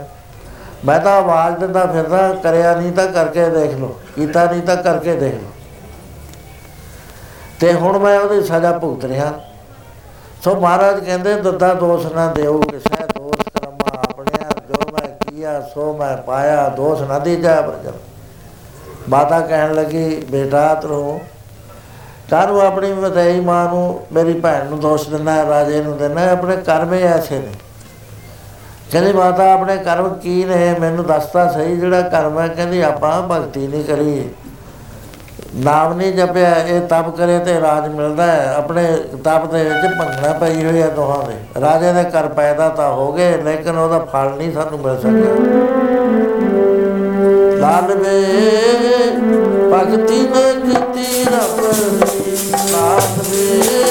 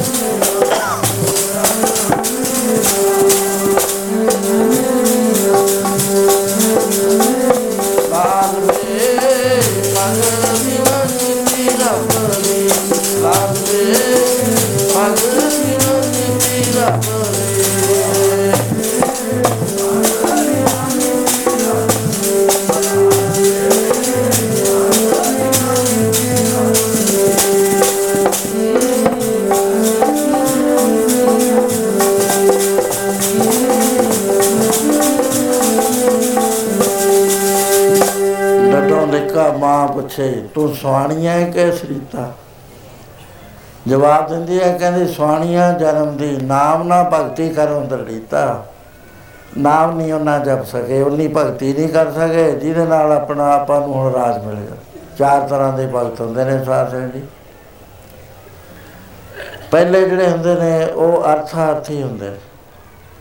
ਵਾਹਿਗੁਰੂ ਦਾ ਨਾਮ ਕੋਈ ਕੰਮ ਹੋਣਾ ਹੈ, ਆ ਹੋ ਨਹੀਂ ਰਿਹਾ ਨੌਕਰੀ ਨਹੀਂ ਮਿਲ ਰਹੀ ਕਾਰਜ ਕੋਈ ਸਿੱਧ ਨਹੀਂ ਹੋ ਰਿਹਾ, ਬਾਹਰਲਾ ਵਿਜ਼ਾ ਨਹੀਂ ਮਿਲ ਰਿਹਾ। ਉਹ ਲੱਗ ਜਾਂਦੇ ਨੇ ਪਾਠ ਕਰਨ। ਉਹਨਾਂ 'ਚ ਦੋ ਤਰ੍ਹਾਂ ਦੇ ਹੁੰਦੇ ਨੇ। ਇੱਕ ਤਾਂ ਹੁੰਦੇ ਨੇ ਨੈ ਨੰਗੇ ਖਵਾਜਾ ਵਿਸਰਿਆ। ਉਹ ਪਾਠ ਕਰਨ ਦੇ ਨਾਲ ਕੰਮ ਤਾਂ ਬਣ ਗਿਆ, ਲੇਕਿਨ ਉਹ ਉਹਨਾਂ ਦਾ ਕੰਮ ਉੱਥੇ ਹੀ ਮੁੱਕ ਗਿਆ। ਰੱਬ ਨਾਲ ਕੋਈ ਗੱਲ ਨਹੀਂ ਸੀ, ਕੰਮ ਕੰਮ ਨਾਲ ਗੱਲ ਸੀ। ਬੇਅੰਤ ਆਉਂਦੇ ਨੇ ਮੇਰੇ ਕੋਲ ਐਸੇ ਸਿੰਘ। ਮੈਂ ਬਾਅਦ ਚ ਕਹਿੰਦਾ, ਮੈਂ ਤੁਸੀਂ ਹਟ ਰਹੇ ਕਿਉਂ? ਉਹ ਜਿਹੜੇ ਨੇ ਸ- ਤੁਹਾਡਾ ਬਾਣੀ ਪੜ੍ਹ ਕੇ ਕੰਮ ਹੋ ਗਿਆ, ਉਹ ਬਾਣੀ ਨੂੰ ਕਿਉਂ ਛੱਡਦੇ ਹੋ ਫਿਰ ਤੁਸੀਂ? ਤੁਹਾਡੇ ਹੋਰ ਵੀ ਤਾਂ ਬੜੇ ਬੇਅੰਤ ਕੰਮ ਦੁਨੀਆ ਭਰ ਤੁਸੀਂ ਮਿਸਾਲ ਲਓ ਵੀ ਮੇਰਾ ਕੰਮ ਹੋ ਗਿਆ। ਵੀ ਮੈਂ ਕਿਉਂ ਛੱਡਾਂ? ਇਹ ਐਸੀ ਚੀਜ਼ ਹੈ। ਇੱਕ ਲੱਗ ਜਾਂਦੇ ਨੇ। ਉਹਨਾਂ ਨੂੰ ਅਰਥਾਰਥੀ ਕਹਿੰਦੇ ਨੇ, ਜਿਵੇਂ ਧਰੂ ਸੀ ਦੂਸਰੇ ਹੁੰਦੇ ਨੇ ਆਰਤ। ਆਰਤ ਹੁੰਦੇ ਨੇ ਵੀ ਕੋਈ ਸੰਕਟ ਬਹੁਤ ਜ਼ਬਰਦਸਤ ਪਿਆ ਹੋਇਆ। ਬਚਾਉਣ ਦਾ ਕੋਈ ਸਾਧਨ ਨਹੀਂ ਹੈ। ਉਸ ਵੇਲੇ ਭਗਤੀ ਕਰਨ ਲੱਗ ਜਾਣੀ। ਉਹਨਾਂ 'ਚ ਵੀ ਦੋ ਤਰ੍ਹਾਂ ਦੇ ਨੇ, ਸੰਕਟ ਲੰਘ ਗਿਆ, ਉਹਦੇ ਬਾਅਦ ਭੁੱਲ ਗਏ।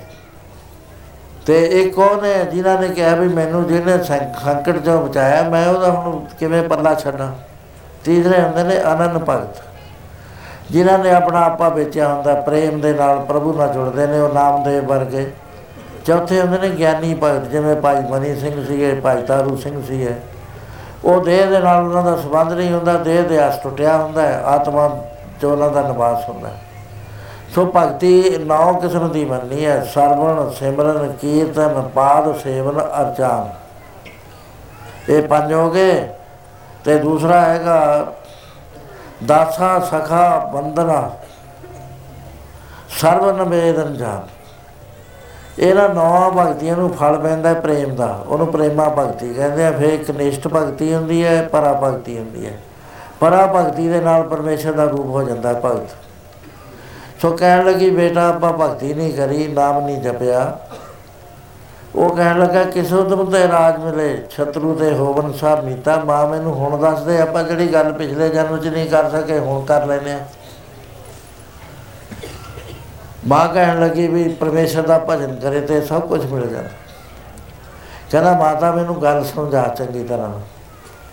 ਮਾਤਾ ਸਮਝਾਉਂਦੀ ਹੈ ਕਿ ਜੋ ਪਰਮੇਸ਼ਰ ਦਾ ਨਾਮ ਹੈ, ਉਹ ਰਸਾਇਣ ਹੈ। ਉਹ ਨਾਮ ਜਦ ਜਪੇਗਾ, ਜੋ ਕੁਝ ਚਾਹੀਦਾ, ਜਿਹੜਾ ਕੁਝ ਵੀ ਇੱਛਾ ਹੁੰਦੀ ਹੈ, ਉਹ ਇੱਛਾ ਪੂਰੀ ਕਰਦਾ ਨਾਮ ਦੇ ਵਿੱਚ ਇਹ ਸ਼ਕਤੀ ਹੈ, ਐ ਪੜ੍ਹ ਲਓ। ਸਭੇ ਇੱਛਾ ਹੋਣ ਤੇਰੀਆਂ, ਪੂਰੀਆਂ। ਸਤ ਨਾਮ ਜਪੇ ਵਾਹਿਗੁਰੂ।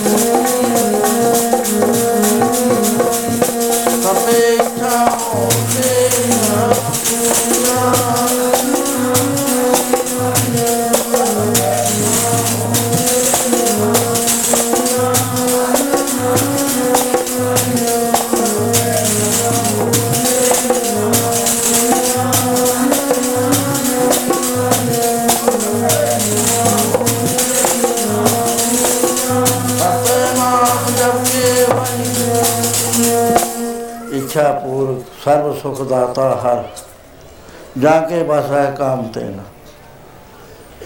ਨਾਮ ਜਪਣ ਦੇ ਨਾਲ ਸਾਰੀਆਂ ਇੱਛਾ ਪੂਰੀਆਂ ਹੋ ਜਾਂਦੀਆਂ। ਰਸਨਾ, ਗੁਣ ਗੋਵਾ ਨਿਤ ਗਾਇਣ।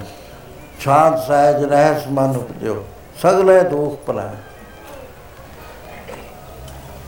ਜੋ ਮੰਗੇ ਠਾਕਰ ਆਪਣੇ ਤੇ, ਸੋਈ ਸੋਈ ਪਾਵੈ, ਸੇਵ ਹਰ ਕੇ ਚਰਨ ਰਸੈ। ਕੁਛ ਮੰਗ ਲੋ ਬੈਗਰੂ ਕੋਲ ਘਾਟਾ ਨਹੀਂ ਹੈ, ਸਾਚੇ ਸਾਹਿਬਾ ਕਿਆ ਨਹੀਂ ਕਰਤੇ ਕਹਿ ਤੇਰੀ ਕਿਸਮਤ ਚ ਨਹੀਂ। ਉਹ ਲੇਖ ਮਿਟ ਜਾਂਦੇ ਨੇ, ਕਿਸਮਤ ਚ ਹੋ ਜਾਂਦਾ। ਮਿਲ ਜਾਂਦਾ ਜਿਹੜੀ ਨਹੀਂ ਵੀ ਮਿਲਣੀ ਹੁੰਦੀ ਇਹ ਭਗਤੀ ਦੇ ਵਿੱਚ, ਨਾਮ ਦੇ ਵਿੱਚ ਇੰਨਾ ਬਲ ਹੈ। ਚਾਰ ਪਦਾਰਥ ਜੇ ਕੋ ਮੰਗੈ, ਸਾਧ ਜਨਾਂ ਕੀ ਸੇਵਾ ਲਾਗੇ। ਜਨਮ ਮਰਨ ਦੋਹੂ ਤੇ ਟੁੱਟੈ, ਸਗਲੇ ਦੁੱਖ ਭੁਲਾਏ ਸਾਰੇ ਦੁੱਖਾਂ ਦਾ ਖਾਤਮਾ, ਜੰਮਣ ਦਾ, ਮਰਨ ਦਾ।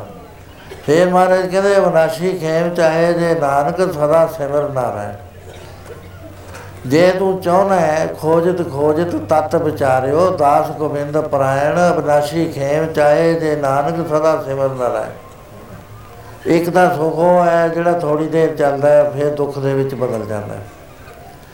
ਇੱਕ ਸੁਖ ਉਹ ਹੈ ਅਬਨਾਸ਼ੀ ਸੁਖ, ਜਿਹੜਾ ਕਦੇ ਵੀ ਨਹੀਂ, ਘਟਦਾ ਹੀ ਨਹੀਂ ਹੈ। ਕਦੇ ਉਹ ਖਤਮ ਨਹੀਂ ਹੁੰਦਾ। ਉਹ ਚੌਥੇ ਪਦ ਦੇ ਵਿੱਚ ਪ੍ਰਾਪਤੀ ਹੋ ਜਾਂਦੀ ਹੈ ਇੱਕ ਵਾਰੀ ਸ੍ਰੀ ਰਾਮਚੰਦਰ ਜੀ ਮਹਾਰਾਜ ਵਿਸ਼ੇਸ਼ ਜੀ ਬੈਠੇ ਨੇ ਵਿਸ਼ਵਾਮਿੱਤਰ ਤੇ ਹੋਰ ਵਿਦਵਾਨ ઋષਿ ਮੁਨੀ ਸਭ ਬੈਠੇ ਨੇ ਸਤਸੰਗ ਚੱਲ ਰਿਹਾ ਅਚਾਨਕ ਰਾਮਚੰਦਰ ਜੀ ਨੇ ਤਾਲੀ ਮਾਰੀ ਉੱਚੀ ਉੱਚੀ ਹੱਸਣ ਲੱਗ ਗਏ ਵਿਸ਼ੇਸ਼ ਜੀ ਨੇ ਆਪਣਾ ਬਖਤਾਬ ਬੰਦ ਕਰ ਦਿੱਤਾ ਕਹਿਣ ਲੱਗੇ हे ਰਾਮ ਜੀ ਆਪ ਦੇ ਹੱਸਣ ਦਾ ਕਾਰਨ ਕੀ ਹੈ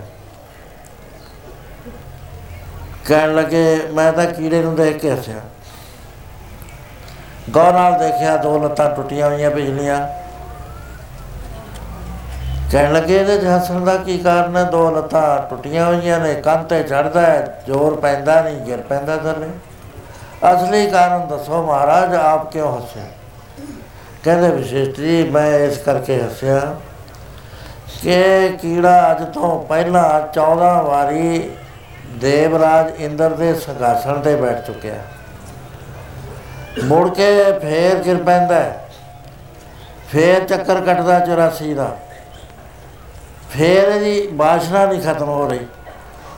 ਹੁਣ ਬਾਸ਼ਨਾ ਕਰ ਰਿਹਾ ਵੀ ਮੇਰਾ ਹੁਣ ਮੈਂ ਕੀੜਾ ਬਣਿਆ ਹੋਇਆ 84 ਮੇਰੀ ਮੁੱਕ ਰਹੀ ਹੈ ਤੇ ਉਹਦੇ ਬਾਅਦ ਮੈਂ ਫੇਰ ਉਹ ਕੰਮ ਕਰਾਂਗਾ, ਯੱਗ ਕਰਾਂਗਾ ਤੇ ਯੱਗ ਕਰਕੇ ਮੈਂ ਇੰਦਰ ਦੀ ਪਦਵੀ ਪ੍ਰਾਪਤ ਕਰਾਂ। ਮੈਂ ਇਸ ਮੂਰਖ ਦੀ ਮੱਤ ਤੇ ਹੱਸ ਰਿਹਾ ਵੀ ਇਹਨੂੰ ਐ ਨਹੀਂ ਪਤਾ ਵੀ ਇਹ ਵਿਨਾਸ਼ੀ ਪਦਵੀ ਪਦਵੀ ਪ੍ਰਾਪਤ ਕਰੇ ਅਬਨਾਸ਼ੀ ਪਦਵੀ ਹੁੰਦੀ ਹੈ ਵਾਹਿਗੁਰੂ ਦੇ ਮੰਡਲ 'ਚ ਪਹੁੰਚ ਜਾਣਾ ਦੇਵਤਿਆਂ ਦੇ ਮੰਡਲ, ਸਵਰਗਾਂ ਦੇ ਮੰਡਲਾਂ 'ਚ ਪਹੁੰਚਣਾ ਵਿਨਾਸ਼ੀ ਪਦਵੀ ਨਹੀਂ ਹੋਇਆ ਕਰਦੀ ਪਹਿਲਾਂ ਜਦੋਂ ਇੱਥੋਂ ਨੇਕੀ ਕਰਕੇ ਬੰਦਾ ਜਾਂਦਾ ਹੈ, ਨੇਕੀਆਂ ਦਾ ਥੋੜੀ ਨੇਕੀਆਂ ਦਾ ਫਲ ਗੰਧਰਵ ਲੋਕ 'ਚ ਮਿਲਦਾ ਹੈ। ਉਹ ਤੇ ਜਿਆਦੇ 100 ਗੁਣਾ ਫਲ ਮਿਲਿਆ ਕਰਦਾ ਹੈ ਦੇਵ ਗੰਧਰਵ ਲੋਕ 'ਚ। ਉਸ ਤੋਂ 100 ਗੁਣਾ ਜਿਆਦੇ ਪਿਤਰ ਲੋਕ 'ਚ ਉਹ ਤੋਂ 100 ਗੁਣਾ ਜਿਆਦੇ ਸੁਖ ਹੋਇਆ ਕਰਦਾ ਹੈ ਸਵਰਗ ਲੋਕ 'ਚ ਉਸ ਤੋਂ 100 ਗੁਣਾ ਅ- ਇੱਥੇ ਦੇ ਰਾਜੇ ਨਾਲੋਂ 10000 ਗੁਣਾ ਜਿਆਦੇ ਸੁਖ ਹੋਇਆ ਕਰਦਾ ਹੈ ਇੰਦਰ ਲੋਕ 'ਚ ਉਦੋਂ 100 ਗੁਣਾ ਜ਼ਿਆਦਾ ਸੁਖ ਹੋਇਆ ਕਰਦਾ ਕਰਮਦੇਵ ਲੋਕ 'ਚ ਉਦੋਂ 100 ਗੁਣਾ ਜ਼ਿਆਦਾ ਹੁੰਦਾ ਹੈ ਪ੍ਰਜਾਪਤ ਲੋਕ 'ਚ ਸੋ ਉਹਦਾ ਜ਼ਿਆਦਾ 100 ਗੁਣਾ ਹੋਇਆ ਕਰਦਾ ਹੈ ਕਰਮਦੇਵ ਲੋਕ 'ਚ ਉਹਦਾ 100 ਗੁਣਾ ਜ਼ਿਆਦਾ ਸੁਖ ਹੁੰਦਾ ਹੈ ਬ੍ਰਹਮ ਲੋਕ 'ਚ। ਫਿਰ ਸ਼ਿਵ ਲੋਕ 'ਚ, ਫਿਰ ਬੈਕੁੰਠ 'ਚ। ਬੈਕੁੰਠ ਆਖਰੀ ਹੈ, ਉੱਥੇ ਵੀ ਚਾਹੇ 10000 20000 ਲੱਖ ਸਾਲ ਰਿਹਾ ਜਦ ਫਲ ਮੁੱਕ ਜਾਂਦੇ ਨੇ ਕਰਮ ਮੁੜ ਕੇ ਫੇਰ ਇੱਥੇ ਆ ਜਾਂਦਾ ਇਹਨੂੰ ਅਵਨਾਸ਼ੀ ਪਦ ਨਹੀਂ ਕਹਿੰਦੇ। ਅਵਨਾਸ਼ੀ ਉਹ ਜਾਂਦਾ ਜਦੋਂ ਸੱਚਖੰਡ ਦੇ ਵਿੱਚ ਬਾਸਾ ਹੁੰਦਾ, ਸੱਚਖੰਡ ਬਸੇ ਨਿਰੰਕਾਰ ਕਰ ਕਰ ਵੇਖਾ, ਨਦਰ ਨਿਹਾਲ। ਸੋ ਕਹਿੰਦੇ ਇਸ ਕਰਕੇ ਹੈ ਸੋ ਮਹਾਰਾਜ ਕਹਿੰਦੇ ਕੋਈ ਚੀਜ਼ ਮੰਗ ਲੈ ਭਾਈ ਜੇ ਤਾਂ ਅਵਨਾਸ਼ੀ ਸੁਖ ਚਾਹਣਾ ਹੈ, ਖੋਜਤ ਖੋਜਤ ਤਤ ਵਿਚਾਰਿਓ ਦਾਸ ਗੋਬਿੰਦ ਪੁਰਾਇਣ ਅਵਨਾਸ਼ੀ ਖੇਮ ਚਾਹੇ ਜੇ ਨਾਨਕ ਸਦਾ ਸਿਮਰਨ ਨਾਰਾਇਣ ਜੇ ਤੂੰ ਅਵਨਾਸ਼ੀ ਖੇਮ ਚਾਹੁੰਦਾ ਹੈ ਤਾਂ ਵਾਹਿਗੁਰੂ ਦਾ ਨਾਮ ਚ ਸੋ ਮਾਤਾ ਪੁੱਤਰ ਨੂੰ ਦੱਸ ਰਹੀ ਹੈ ਵੀ ਕਿਵੇਂ ਭਜਨ ਕਰੀਦਾ ਹੈ। ਬੇਟਾ ਜੰਗਲਾਂ ਚਲੇ ਜਾਂਦੇ ਨੇ ਉੱਥੇ ਜਾ ਕੇ ਇਕਾਂਤ ਵਿੱਚ ਬੈਠ ਕੇ ਨਾਮ ਜਪਦੇ ਨੇ। ਹੁਣ ਇਹ ਜੇ ਮਾਤਾ ਜਿਹੜੀਆਂ ਲਾਉਣ ਨਾ ਆਪਣੇ ਰੂਹਾਨੀਅਤ ਵੱਲੋਂ, ਸੰਸਾਰ ਦੇ ਉੱਤੇ ਉਂਗਲੀਆਂ ਤੇ ਗਿਣੀਆਂ ਹੋਈਆਂ। ਨੇ। ਢਾਈ ਮਾਤਾ ਮਸ਼ਹੂਰ ਨੇ। ਇੱਕ ਤਾਂ ਮਾਤਾ ਹੈ ਗੋਪੀ ਚੰਦ ਦੀ। ਰਾਜਾ ਗੋਪੀ ਚੰਦ ਹੋਇਆ, ਬੰਗਾਲ ਦਾ ਰਾਜਾ ਸੀ ਪਰਥਰੀ ਦਾ ਭਾਣਜਾ ਸੀ। ਪਦਮਨੀ ਰਾਣੀਆਂ ਸੀ। ਇੱਕ ਵਾਰੀ ਇਸ਼ਨਾਨ ਕਰਦਾ ਹੈ। ਮਾਂ ਬਾਲਕੋਨੀ ਤੋਂ ਖੜੀ ਦੇਖ ਰਹੀ ਹੈ। ਮਾਂ ਨੇ ਕਿਹਾ ਵੀ ਇਹ ਮੇਰੇ ਪੁੱਤਰ ਦਾ ਇੱਕ ਦਿਨ ਸਰੀਰ ਸ਼ਾਂਤ ਹੋ ਜਾਣਾ ਹੈ, ਅੱਗ ਦੇ ਵਿੱਚ ਜਲ ਜਾਣਾ ਹੈ। ਐਸੇ ਭਾਵ ਚ ਬਹੀ ਉਹਦੇ ਹੰਝੂ ਗਿਰਨੇ ਸ਼ੁਰੂ ਹੋ ਗਏ ਗਰਮ ਜਦ ਗਿਰੇ ਉਹ ਨਹਾ ਰਿਹਾ ਸੀ ਠੰਡੇ ਪਾਣੀ ਨਾਲ ਉੱਪਰ ਨੂੰ ਝਾਕਿਆ ਮਾਂ ਦੇ ਹੰਝੂ ਗਿਰ ਰਹੇ ਛੇਤੀ ਛੇਤੀ ਕੱਪੜੇ ਪਾ ਕੇ ਮਾਂ ਕੋ ਗਿਆ ਮਾਤਾ ਤੈਨੂੰ ਕੀ ਦੁੱਖ ਹੈ? ਕੀ ਗੱਲ ਹੋਈ ਤੇਰੇ ਨੇਤਰਾਂ ਦੇ ਵਿੱਚ ਹੰਝੂ ਨੇ? ਸਾਰੀ ਗੱਲ ਦੱਸੀ ਬੇਟਾ ਮਾਨਸ ਜਨ ਬੜੀ ਮੁਸ਼ਕਲ ਨਾਲ ਪ੍ਰਾਪਤ ਹੋਇਆ। ਕਿੰਨਾ ਸੁੰਦਰ ਸਰੀਰ ਤੈਨੂੰ ਵਾਹਿਗੁਰੂ ਜੀ ਨੇ ਦਿੱਤਾ। ਹੈ। ਇੱਕ ਦਿਨ ਇਹ ਸਰੀਰ ਨੇ ਚਲੇ ਜਾਣਾ। ਤੇ ਜਿਸ ਕੰਮ ਨੂੰ ਕਰਨ ਵਾਸਤੇ ਆਇਆ, ਉਹ ਕੰਮ ਹੋਰ ਹੈ। ਇਹ ਰਾਜ ਕਰਨੇ, ਰਾਣੀਆਂ ਨੂੰ ਵਧੀਆ ਰਾਣੀਆਂ ਹੋਣੀਆਂ ਉਹ ਇਹ ਗੱਲਾਂ ਮਾਇਆ ਵੀ ਨੇ। ਉਹ ਹੈ ਪਰਮੇਸ਼ਰ ਦਾ ਨਾਮ। ਐਸਾ ਮਾਂ ਦਾ ਉਪਦੇਸ਼ ਹੋਇਆ, ਉਸੇ ਵੇਲੇ ਦੂਏ ਕੱਪੜੇ ਨਹੀਂ ਪਾਏ, ਗੋਰਖਨਾਥ ਕੋਲ ਚਲਿਆ ਗਿਆ। ਜਾ ਕੇ ਬੇਨਤੀ ਕਰੀ ਕਿ ਮਹਾਪੁਰਸ਼ੋ, ਮੈਨੂੰ ਜਨਮ ਮਰਨ ਦੇ ਚੱਕਰ ਚੋਂ ਛੁਡਾ ਦੇ। ਉਹ ਮਾਂ ਨੂੰ ਮਾਂ ਗਿਣਿਆ ਜਾਂਦਾ ਦੂਸਰੀ ਮਾਂ ਹੋਈ ਬਾਬੇ ਫਰੀਦ ਦੀ। ਜਿਹਨੇ ਪੁੱਤਰ ਨੂੰ ਜਦ ਤੱਕ ਪ੍ਰਾਪਤੀ ਨਹੀਂ ਹੋਈ, ਘਰ ਵਿੱਚੇ ਨਹੀਂ ਵੜਨ ਦਿੱਤਾ। ਬਾਰ-ਬਾਰ ਭੇਜਦੀ ਰਹੀ। ਪਹਿਲਾਂ 12 ਸਾਲ ਤਪ ਵਾਸਤੇ, ਦੂਸਰੀ ਵਾਰੀ ਫੇਰ 12 ਸਾਲ, ਤੀਸਰੀ ਵਾਰੀ 14 ਸਾਲ। 38 ਸਾਲ ਪੁੱਤਰ ਨੂੰ ਜਦ ਤੱਕ ਪੂਰਾ ਨਹੀਂ ਹੋ ਗਿਆ, ਮਾਂ ਨੇ ਨਹੀਂ ਘਰ ਬਣਨ ਦਿੱਤਾ। ਵੀ ਨਹੀਂ ਪੁ- ਪੁੱਤਰ, ਅਜੇ ਕੁਝ ਨਹੀਂ ਮਿਲਿਆ ਤਾਂ ਗਾਈਡ ਕਰਦੀ ਰਹੇ। ਤੀਸਰੀ ਮਾਂ ਪੁੱਤਰ ਹੁੰਦੇ ਹੀ ਗਿਣਦੇ।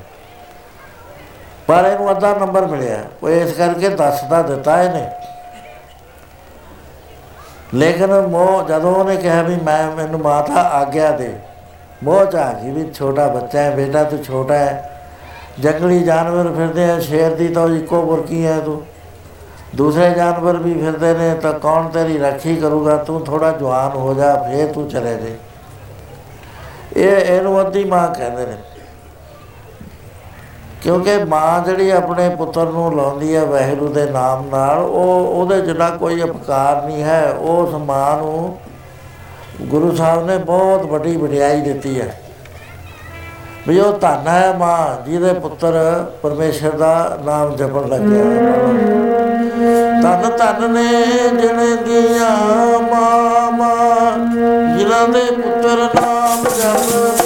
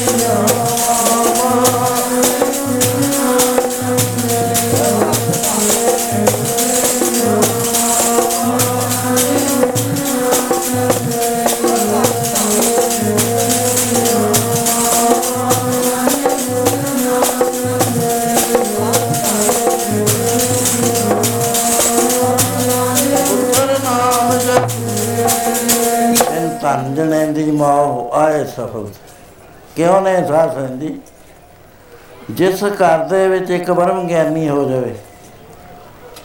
ਨਾਮ ਜਪਣ ਵਾਲਾ ਪੁੱਤਰ ਹੋਵੇ। ਉਹ ਕੁਰਾਨ ਨੂੰ ਛਡਾ ਦਿਆ ਕਰਦਾ ਹੈ।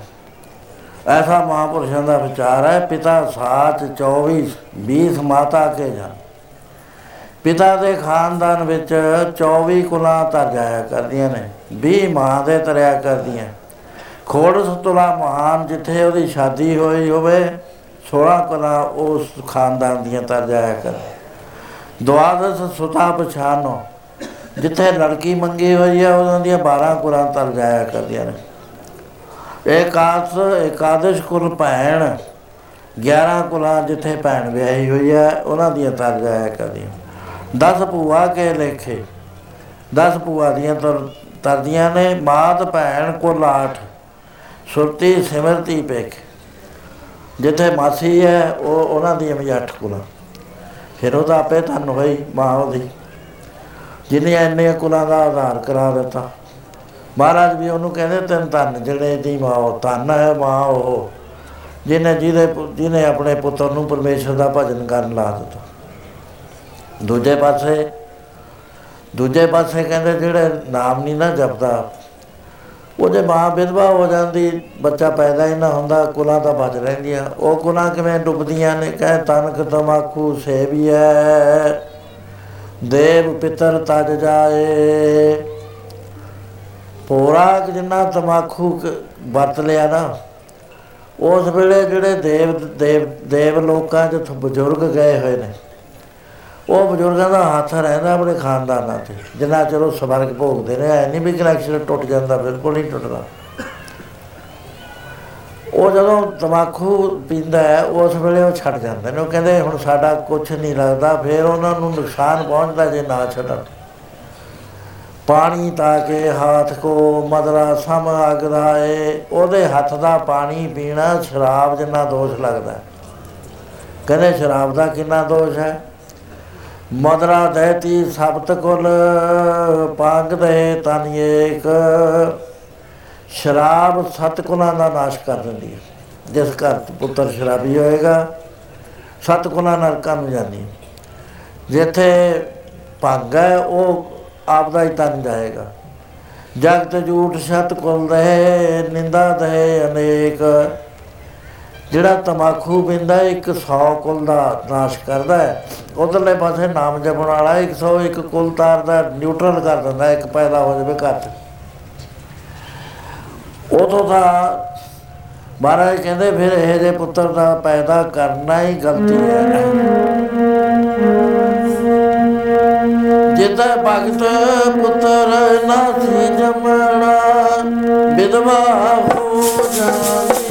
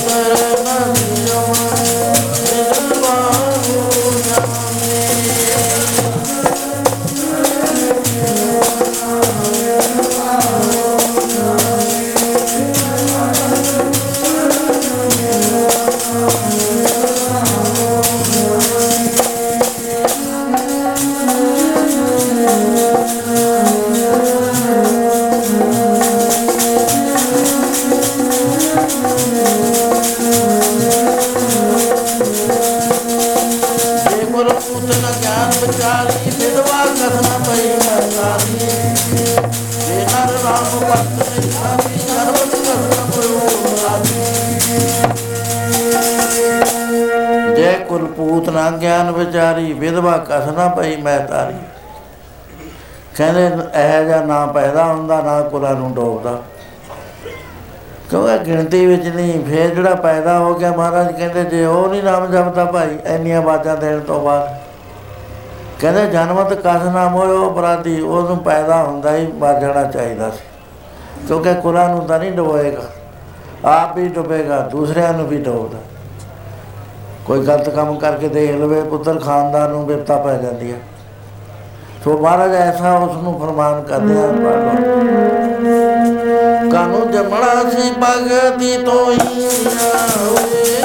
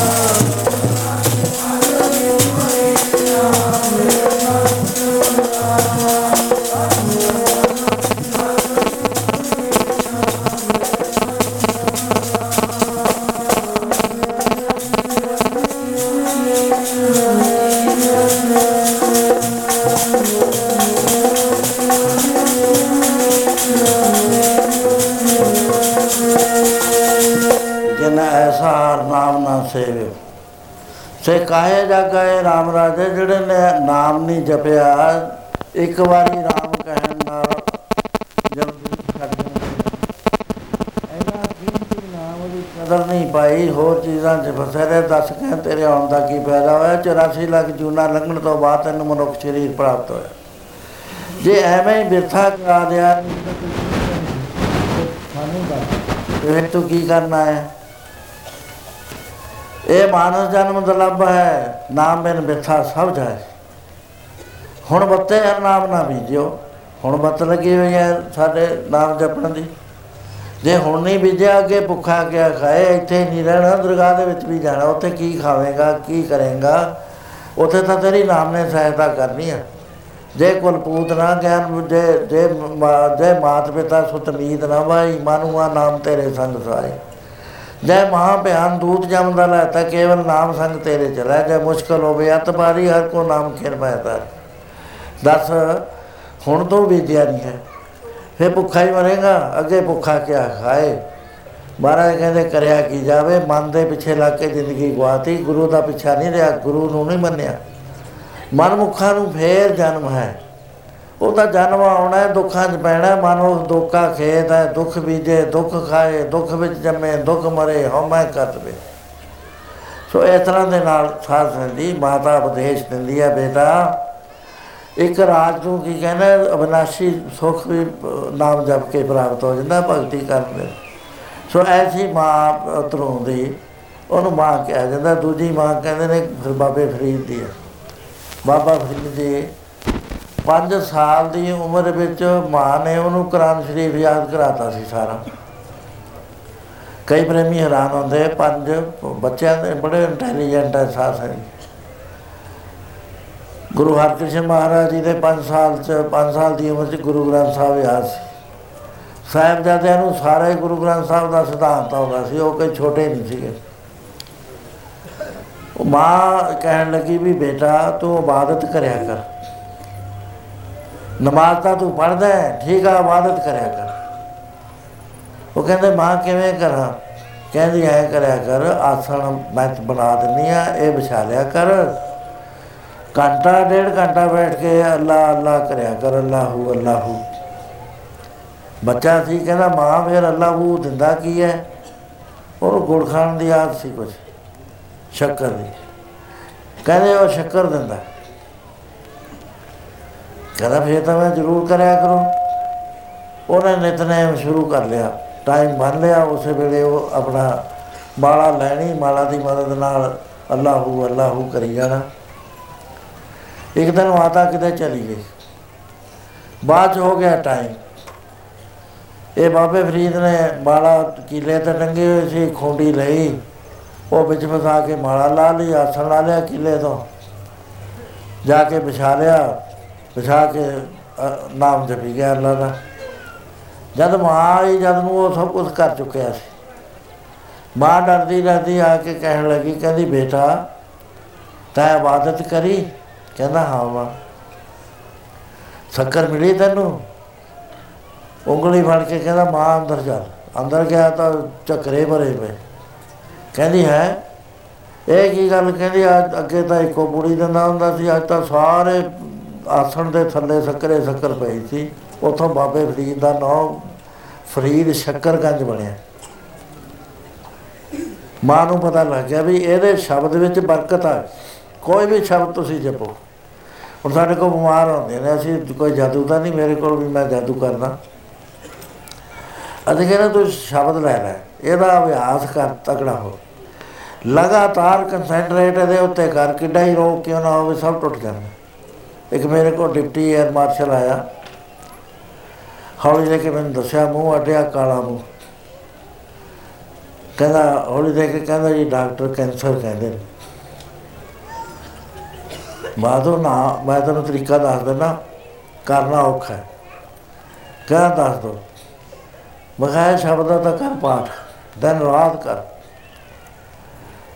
ਤੇ ਦੂਜਾ ਕੰਮ ਇਹ ਕਰ, ਜਿੱਥੇ ਸੰਗਤ ਮੱਥਾ ਟੇਕਣ ਵਾਸਤੇ ਗੁਰੂ ਗੁਰਦੁਆਰੇ ਦੇ ਸਾਹਮਣੇ ਜਲ ਵਿੱਚ ਪੈਰ ਧੋਂਦੇ ਨੇ ਚਰਨ ਧੋਂਦੇ ਨੇ, ਉਹਦੀਆਂ ਕੁਲੀਆਂ ਕਰ ਲੈ।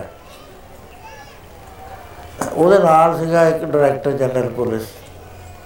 ਉਹਨੇ ਕਿਹਾ, ਮੈਂ ਵੀ ਬਿਮਾਰ ਆ, ਮੈਂ ਉਹਨੂੰ ਵੀ ਦੱਸਦਾ ਵੀ ਤੂੰ ਇਹ ਸ਼ਬਦ ਦਾ ਪਾਠ ਕਰ। ਦੋਏ ਜਣੇ ਉੱਥੇ ਚਲੇ ਗਏ ਅੰਬ ਸਾਹਿਬ। ਉਹ ਕਹਿੰਦਾ ਵੀ ਬਾਬਾ ਜੀ ਨੇ ਕਿਹਾ, ਕੁਰਲੀਆਂ ਕਰੋ, ਹੁਣ ਤੁਸੀਂ ਦੇਖੋ, ਪਹਿਲਾਂ ਤਾਂ ਉਹ ਪਾਣੀ 'ਚ ਪੈਰ ਪਤਾ ਨਹੀਂ ਕਿਹਦਾ ਕਿਹਾ ਕਿਹਾ ਜਾ ਪਵੇ, ਗਲਿਆਣ ਆਉਂਦੀ ਆ ਉਹ ਕਹਿਣ ਲੱਗਾ ਵੀ ਉਹਨੇ ਕਿਹਾ ਹੈ। ਉਹ ਜਿਹੜਾ ਡਿਪਟੀ ਐਰ ਮਾਰਸ਼ਲ ਸੀ, ਭਾਟੀਆ ਸਾਹਿਬ, ਉਹਨੇ ਹੀ ਕਰਿਆ ਬੁੱਕ ਭਰਿਆ, ਅੰਦਰੇ ਪੀ ਗਿਆ। ਉਹ ਦੂਜੇ ਨਾਲ ਦੇ ਕਹਿਣ ਲੱਗੇ ਵੀ ਤੂੰ ਪੀ ਗਿਆ, ਕਹਿੰਦਾ ਹੁਣ ਤਾਂ ਕੁੱਲੀਆਂ ਕਰੀਆਂ ਕਰਨੀਆਂ ਨੇ, ਹੁਣ ਤਾਂ ਪੀ, ਪੀਏ ਲੈਣਾ ਕਹਿੰਦਾ ਇਹ ਬਿਮਾਰੀ ਕਿਤੇ ਹਟਣ ਵਾਲੀ ਆ। ਮੂੰਹ ਪਾੜੇ, ਡਾਕਟਰ ਆਪਰੇਸ਼ਨ ਕੀ ਕਰ ਦੇਣਗੇ? ਜੀਭ ਕੱਟ ਦੇਣਗੇ। 20 ਦਿਨ ਬਾਅਦ ਮੇਰੇ ਕੋਲ ਆਇਆ। ਮੈਂ ਕਿਹਾ, ਕੀ ਹਾਲ ਹੈ ਪ੍ਰਸ਼ਾਦਾ ਦੇਣ ਆਉਂਦਾ ਹੁੰਦਾ ਸੀ ਲੰਗਰ 'ਚ। ਮੂੰਹ ਅੱਡਿਆ ਉਹ ਤੇਰੀ ਕਾਲਸ ਤਾਂ ਸਾਰੀ ਖਤਮ ਹੋ ਗਈ। ਸਾਰਾ ਜੀ, ਮੈਂ ਖੁਸ਼ੀ ਦੀ ਗੱਲ ਦੱਸਾਂ, ਮੈਂ ਡਾਕਟਰਾਂ ਕੋਲ ਗਿਆ। ਉਹ ਕਹਿੰਦੇ ਵੀ, ਭਾਟੀਆ ਸਾਹਿਬ, ਤੇਰਾ ਕੈਂਸਰ ਤਾਂ ਪਤਾ ਨਹੀਂ ਕਿੱਧਰ ਵੀ ਚਲਾ ਗਿਆ। ਇਹ ਮਿਸਾਲ ਹੈ ਇੱਕ ਪੂਰੀ। ਤੁਹਾਡੇ ਕੋਲੇ ਬੈਠੇ ਨੇ ਤਰਸੇਮ ਸਿੰਘ, ਬਿਮਾਰ ਹੋ ਗਏ ਜੀ, ਡਾਕਟਰਾਂ ਨੇ ਬੜਾ ਵਹਿਮ ਪਾਤਾ। ਸੀ ਉਹ ਜਦ ਇਹਨਾਂ ਨੇ ਸ਼ਬਦ ਦਾ ਪਾਠ ਕਰਿਆ ਉਹ ਡਾਕਟਰ ਨੇ ਪਹਿਲੀਆਂ ਰਿਪੋਰਟਾਂ ਤੇ ਆਪਰੇਸ਼ਨ ਕਰਤਾ। ਜਦੋਂ ਬਾਅਦ ਚ ਟੈਸਟ ਕਰਨ ਲੱਗੇ, ਬਿਮਾਰੀ ਉਹਨਾਂ ਨਿਕਲੀ, ਰੋਲਾ ਪਿਆ ਪਿਆ, ਹੁਣ ਕੈਨੇਡਾ ਚ ਇਹਨਾਂ ਦਾ ਉਹ ਸ਼ਬਦ ਦੇ ਵਿੱਚ ਸਤਿਆ ਹੈ, ਜਦ ਤੁਸੀਂ ਕਨਸੈਂਟਰੇਟ ਹੋ ਕੇ ਸ਼ਬਦ ਦਾ ਜਾਪ ਕਰੋਗੇ, ਉਹਦੇ ਵਿੱਚ એનર્ਜੀ ਪ੍ਰਵੇਸ਼ ਕਰਦੀ ਹੈ। ਵਾਹਿਗੁਰੂ, ਸਾਰਾ એનર્ਜੀ ਹੈ। ਉਹਦੇ ਨਾਲ ਕਨੈਕਸ਼ਨ ਜੁੜ ਜਾਂਦਾ ਹੈ। ਜੁੜਿਆ ਹੋਇਆ ਤਾਂ ਉਹ ਚੀਜ਼ ਹੋ ਜਾਂਦੀ ਹੈ ਕੋਈ ਐਸੀ ਇੰਪੋਸੀਬਲ ਬਾਤ ਨਹੀਂ ਹੈ। ਪੋਸੀਬਲ ਹੈ ਸਾਇੰਟਿਫਿਕ ਗੱਲ ਹੈ ਜਿਹੜੀ ਮੈਂ ਕਰ ਰਿਹਾ। ਇੱਕ ਨਹੀਂ ਸੈਂਕੜਿਆਂ ਦੀ ਗੱਲ ਹੈ। ਤੇ ਉਹਦਾ ਬਾਅਦ ਵਿੱਚ ਹਟ ਗਿਆ। ਮੈਂ ਕਿਵੇਂ ਆ ਤੁਹਾਡਾ ਕਹਿੰਦਾ ਜੀ ਉਹ ਡਾਕਟਰਾਂ ਨੇ ਤਾਂ ਕਲੀਅਰ ਕਰਤਾ ਵੀ ਹੈ ਨਹੀਂ। ਸੋ ਬਾਕੀ ਚੀਜ਼ ਮੰਗਣੀ ਤਾਂ ਮਾਮੂਲੀ ਚੀਜ਼ ਹੈ ਜਿੱਥੇ ਆਈਆਂ ਜੇ ਬਿਮਾਰੀਆਂ ਸਰਬ ਰੋਗ ਕੋ ਔਖਦ ਨਾਮ ਸਾਰੀਆਂ ਬਿਮਾਰੀਆਂ ਦਾ ਇਲਾਜ ਨਾਮ ਹੈ। ਜਪ ਕੇ ਦੇਖ ਲਓ ਜਿਹਨੇ ਦੇਖਣਾ ਹੈ। ਲੈ, ਉਹ ਜੇ ਕਸਰ ਹੋਏਗੀ ਤਾਂ ਬੰਦੇ 'ਚ ਹੁੰਦੀ ਹੈ ਬਾਣੀ 'ਚ ਨਹੀਂ ਹੁੰਦੀ। ਬਾਣੀ ਤਾਂ ਉਨੀ ਫੋਰਸਫੁਲ ਹੈ। ਬੰਦੇ ਦਾ ਬੇਬਰਿੰਗ ਮਾਈਂਡ ਹੁੰਦਾ ਹੈ ਮੈਂ ਰਾਜੀ ਹੋ ਜੂ ਖਬਨੀ ਨਹੀਂ ਹੋ ਜੂਗਾ ਖਬਨੀ ਹੋ ਜੂ ਇਹ ਕਾਇਥੇ ਹੁੰਦੇ ਨੇ ਕਹਿੰਦੇ ਹੁਣ ਤਾਂ ਮੈਂ ਰਾਜੀ ਹੋਣਾ ਹੀ ਹੈ। ਉਹ ਰਾਜੀ ਹੋ ਜਾਂਦੇ ਨੇ। ਸੋ ਸ਼ਬਦ ਸਿੱਧ ਹੋ ਜਾਇਆ ਕਰਦਾ ਹੈ। ਮਾਂ ਨੇ ਕਿਹਾ, ਬੇਟਾ ਸ਼ੱਕਰ ਮਿਲੀ ਕਹਿੰਦਾ ਮਾਂ ਜੀ ਅੱਜ ਤਾਂ ਸਾਰੇ ਆਸਣ ਦੇ ਥੱਲੇ। ਸ਼ੱਕਰੇ ਸ਼ੱਕਰ ਸੀ। ਮਾਂ ਨੇ ਸਮਝ ਲਿਆ ਵੀ ਇਹਦਾ ਸ਼ਬਦ ਸਿੱਧ ਹੋ ਗਿਆ। ਲਗਨ ਲੱਗੀ ਪੂਰੀ। ਉਹਦੇ ਬਾਅਦ ਇੱਕ ਦਿਨ ਘਰ ਚ ਰਾਸ਼ਨ ਮੁੱਕਿਆ ਹੋਇਆ। ਮਾਂ ਕਹਿਣ ਲੱਗੀ, ਬੇਟਾ, ਅੱਜ ਆਪਣੇ ਰਾਸ਼ਨ ਨਹੀਂ ਹੈ। ਕਹਿੰਦਾ, ਮਾਂ ਜੀ, ਕੀ ਕਰੀਏ? ਕਹਿੰਦਾ, ਜਦ ਤੂੰ ਨਮਾਜ਼ ਪੜ੍ਹ ਕੇ ਹਟੇਗਾ ਨਾ, ਬੰਦਗੀ ਕਰਕੇ, ਇਬਾਦਤ ਕਰਕੇ, ਤੂੰ ਐ ਕਰੀ, ਅੱਲਾ ਨੂੰ ਕਹੀ ਵੀ ਇੱਕ ਡੰਗ ਦਾ ਦੇ ਦੇਵੇ। ਮਾਂ ਗਈ ਹੋਈ ਸੀ ਬਾਹਰ। ਕਹਿ ਦਿੱਤਾ ਕਹਿਣ ਦੇ ਨਾਲ ਕੀ ਹੋਇਆ? ਬੇਅੰਤ ਤੇ ਰਾਸ਼ਨ ਆ ਗਿਆ। ਫਰੀਦ ਦਾ ਘਰ ਕਿਹੜਾ ਹੈ? ਕਹਿੰਦਾ ਆਹੀ ਆ ਬਾਹਰ ਖੇਲਦਾ ਸੀ। ਕਹਿੰਦੇ, ਲੈ ਵੀ ਅੱਲਾ ਨੇ ਰਾਸ਼ਨ ਭੇਜਿਆ। ਕਿੱਥੇ ਰੱਖੀਏ? ਅੰਦਰ ਆ ਕੇ। ਅੰਦਰ ਥਾਏ ਨਾ ਕਿਤੇ, ਚੀਨੀ ਵੀ ਰੱਖਤੀ, ਸ਼ੱਕਰ ਵੀ ਰੱਖਤੀ, ਸਾਰੀਆਂ ਚੀਜ਼ਾਂ ਰੱਖਤੀਆਂ ਆਟਾ ਉਟਾ ਕਹਿੰਦਾ, ਅਸੀਂ ਤਾਂ ਇੱਕ ਡੰਗ ਦਾ ਮੰਗਿਆ ਸੀ। ਉਹ ਕਹਿੰਦਾ ਤੈਂ ਤਾਂ ਐ ਦੱਸਿਆ ਨਹੀਂ ਵੀ ਤੁਹਾਡੇ ਇੱਕ ਡੰਗ ਦਾ ਕਿ ਰੱਬ ਦੇ ਇੱਕ ਡੰਗ ਦਾ ਜਿੱਡਾ ਬੜਾ ਰੱਬ ਉਹਦਾ ਉਹਦਾ ਰਾਸ਼ਨ, ਡੰਗ। ਮਾਂ ਆਈ, ਕਹਿੰਦੀ ਬੇਟਾ ਮੰਗਿਆ ਕੁਛ ਅੱਜ।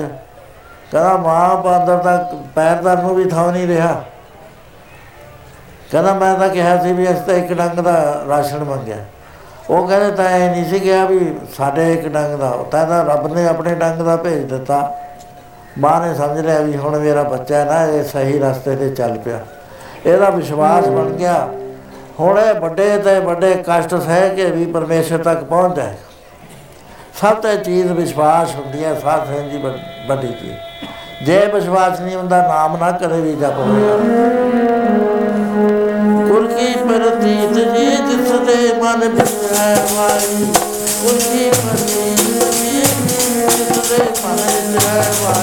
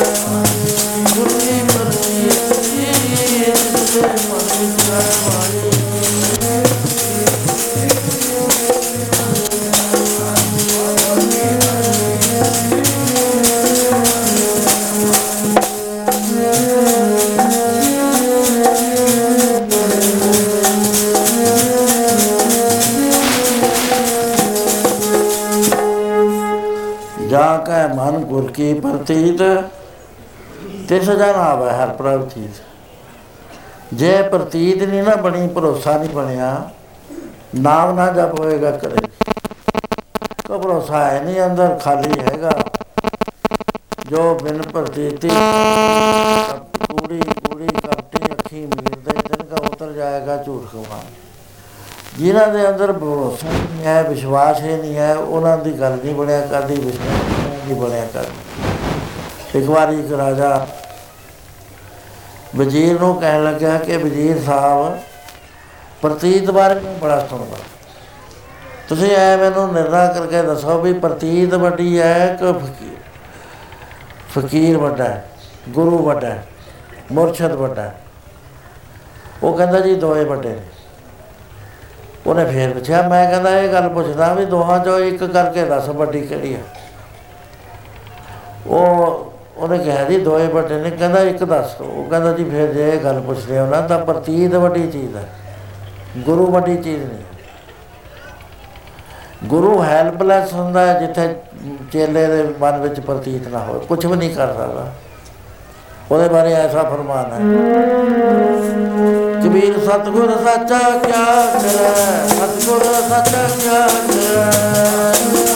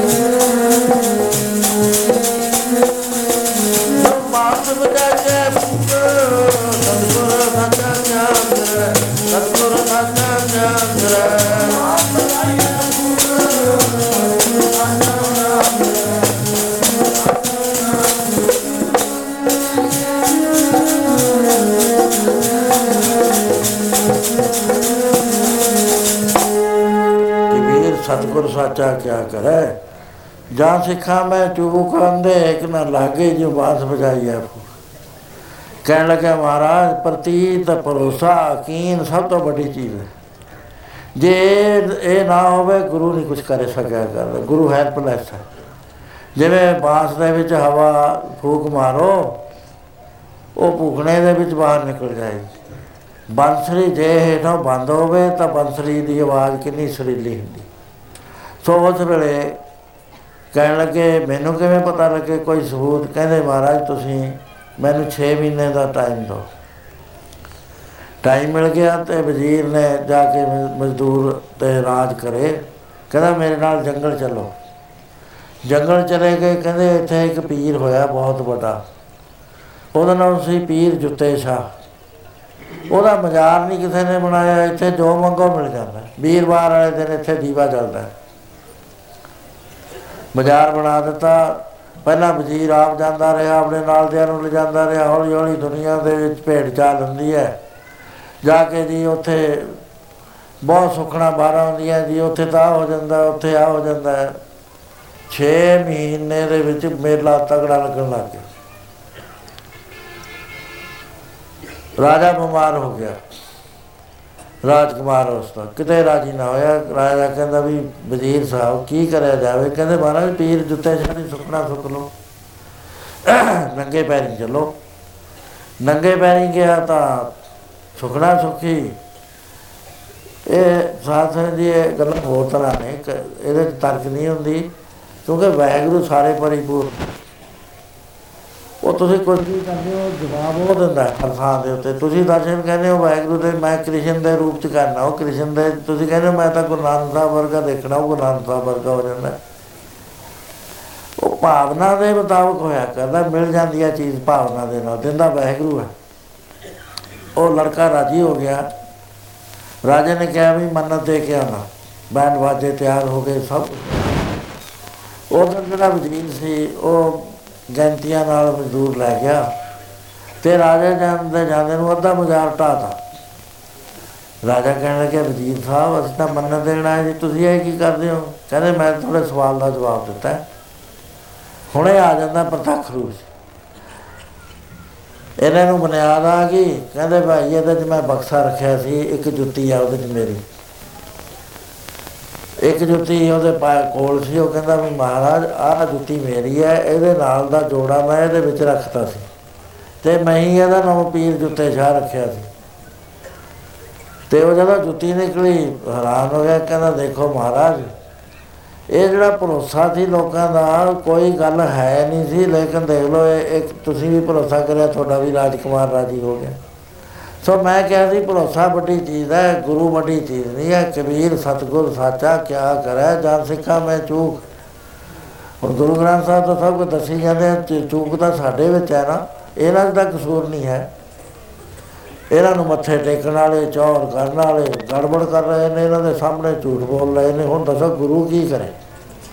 ਗੁਰੂ ਨਾਲ ਤਾਂ ਸਾਡਾ ਕਨੈਕਸ਼ਨ ਤਾਂ ਜੁੜਨਾ ਹੈ ਜੇ ਸਾਡੇ ਅੰਦਰ ਭਰੋਸਾ ਪੈਦਾ ਹੋਇਆ। ਜੇ ਭਰੋਸਾ ਹੀ ਨਹੀਂ ਹੈ ਅਸੀਂ ਲੈਣ ਦੇਣ ਨੂੰ ਕੀ ਹੈ ਇੱਥੇ? ਗੁਰੂ ਨਹੀਂ ਜਾਣਦਾ ਹੁੰਦਾ ਬਿਯੋਂਡ ਉਹ ਤੁਹਾਡਾ ਦੇਖਦਾ ਹੈ। ਜੇ ਜਾਂ ਤੁਸੀਂ ਉਹਨੂੰ ਚਿਤਵਾਓਗੇ ਜੈ ਜੇ ਹੋ ਕੇ ਮੰਗੋਗੇ ਉਹ ਚੀਜ਼ ਤੁਹਾਨੂੰ ਹਾਜ਼ਰ ਹੋ ਜਾਏਗੀ। ਸੋ ਇਸ ਤਰ੍ਹਾਂ ਦੇ ਨਾਲ, ਭਰੋਸੇ ਦੇ ਨਾਲ ਵੱਡੀਆਂ ਵੱਡੀਆਂ ਚੀਜ਼ਾਂ ਹੋ ਜਾਂਦੀਆਂ। ਮਾਂ ਨੇ ਦੇਖਿਆ ਵੀ ਬੱਚੇ ਦਾ ਭਰੋਸਾ ਕਾਇਮ ਹੋ ਗਿਆ। 18 ਸਾਲ ਤੱਕ ਮਾਂ ਨੇ ਵਿਦਿਆ ਪੜਾਈ ਦੂਰ ਦੂਰ ਭੇਜਿਆ। ਮੱਕੇ ਵੀ ਭੇਜਿਆ, ਉਸ ਤੋਂ ਗਾਂ ਟਰਕੀ ਵੱਲ ਵੀ ਭੇਜਿਆ, ਉਸ ਤੋਂ ਵੀ ਗਾਂ ਲਿਬਰ- ਜਿਹੜੀਆਂ ਸਟੇਟਸ ਹੈ, ਉਹਨਾਂ 'ਚ ਭੇਜਿਆ। ਇਧਰਲੇ ਪਾਸੇ ਬਾਬਾ ਫਰੀਦ, ਜਿੱਥੇ ਕਿਸੇ ਮਹਾਂਪੁਰਸ਼ ਦਾ ਨਾਮ ਸੁਣਦਾ ਸੀ, ਉੱਥੇ ਜਾ ਕੇ 6 ਮਹੀਨੇ ਰਹਿਣੇ ਭਜਨ ਦਾ ਤਰੀਕਾ ਦੇਖਣਾ। 18 ਸਾਲ ਦੇ ਵਿੱਚ ਇਹ ਪੂਰਾ ਵਿਦਵਾਨ ਹੋ ਗਿਆ। ਸਾਰੇ ਜਿਹੜੇ ਵੱਡੇ ਵੱਡੇ ਪੀਰ ਸੀ, ਉਹਦੀ ਕਦਰ ਕਰਨ ਲੱਗ ਗਏ ਵੀ ਇਹ ਬੱਚਾ ਬੜਾ ਹੋਣਹਾਰ ਹੈ, ਬੱਚਾ ਜ਼ੋਹਦ ਕਰਦਾ ਹੈ। ਤੇ ਇਸ ਤਰ੍ਹਾਂ ਕਰਦੇ ਕਰਦੇ ਮਾਂ ਨੇ ਇੱਕ ਦਿਨ ਕਿਹਾ ਕਿ ਦੇਖ ਫਰੀਦਾ, ਵਿਦਿਆ ਵੀ ਤਾਂ ਪੜ੍ਹ ਲਈ, ਭਰੋਸਾ ਵੀ ਤੈਨੂੰ ਪੂਰਾ ਹੈ ਪਰਮੇਸ਼ਰ ਦੇ ਉੱਤੇ, ਪਰ ਬੇਟਾ ਅਜੇ ਤੱਕ ਰੱਬ ਨਹੀਂ ਤੈਨੂੰ ਮਿਲਿਆ। ਜਾ ਕੇ ਜ਼ੋਹਦ ਕਰ। ਇੱਕ ਰਿਆਜ਼ਤ ਹੁੰਦੀ ਹੈ, ਇੱਕ ਜ਼ੋਹਦ ਹੁੰਦੀ ਹੈ। ਰਿਆਜ਼ਤ ਹੁੰਦੀ ਹੈ ਭਗਤੀ। ਜ਼ੋਹਦ ਹੁੰਦਾ ਤਪ। ਆਪਣੇ ਸਰੀਰ ਨੂੰ ਪਾਣੀ 'ਚ ਕਢਾਉਣਾ, ਧੁੱਪੇ ਕਢਾਉਣਾ, ਬੜੇ ਕੁਝ ਕਰਦੇ ਨੇ ਤਪ ਕਰਨ ਵਾਲੇ। ਉਹਦਾ ਫਲ ਥੋੜਾ ਹੈ, ਉਹ ਲੱਕੜੀਆਂ ਦਾ ਵਪਾਰ ਹੈ। ਜਿਹੜੀ ਭਗਤੀ ਹੈ, ਇਹ ਹੀਰਿਆਂ ਦਾ ਵਪਾਰ ਹੈ। ਹੀਰੇ ਦਾ ਵਪਾਰੀ ਬੈਠਾ ਰਹਿੰਦਾ ਚੁੱਪ ਕਰਕੇ। ਕੋਈ ਗਾਹਕ ਆ ਜਾਵੇ ਹਫ਼ਤੇ ਦੇ ਅੰਦਰ, ਮਾਲਾ ਮਾਲ ਹੋ ਜਾਂਦਾ। ਹੈ। ਲੱਕੜੀਆਂ ਦਾ ਵਪਾਰੀ ਸਾਰਾ ਦਿਨ ਲੱਕੜੀਆਂ ਵੜਦਾ ਹੈ ਟੋਂਦਾ ਹੈ, ਫਿਰ ਕੁਝ ਨਹੀਂ ਬਣਦਾ ਉਹਦਾ। ਸੋ ਤਪ ਦਾ ਤੇ ਭਗਤੀ ਦਾ ਬਹੁਤ ਜ਼ਿਆਦਾ ਸੈਂਕੜੇ ਗੁਣਾ ਦਾ ਫ਼ਰਕ ਮਾਂ ਨੂੰ ਇਸ ਗੱਲ ਦਾ ਨਹੀਂ ਪਤਾ। ਮਾਂ ਕਹਿਣ ਲੱਗੀ, ਬੇਟਾ, ਤੂੰ ਜਾ ਕੇ ਤਪ ਕਰ ਕਿਉਂਕਿ ਉਹਨਾਂ ਦਿਨਾਂ 'ਚ ਸਰੀਰ ਬਹੁਤ ਤਕੜੇ ਹੁੰਦੇ। 12 12 1200 ਸਮਤ ਚ ਹੋਇਆ ਹੋਇਆ 800 ਸਾਲ ਹੋ ਗਏ ਉਹਨੂੰ ਹੋਏ ਨੂੰ 800 ਸਾਲ ਪਹਿਲਾਂ ਬੰਦੇ ਕਿਤੇ ਦੀ ਕਿਤੇ ਸੀ। ਹੁਣ ਤਾਂ ਕਲਯੁਗੀ ਬੰਦੇ ਹੋ ਗਏ ਉਚਾਰ ਵੀ ਗਲਤ ਵਿਚਾਰ ਵੀ ਗਲਤ, ਬਿਹਾਰ ਵੀ ਗਲਤ।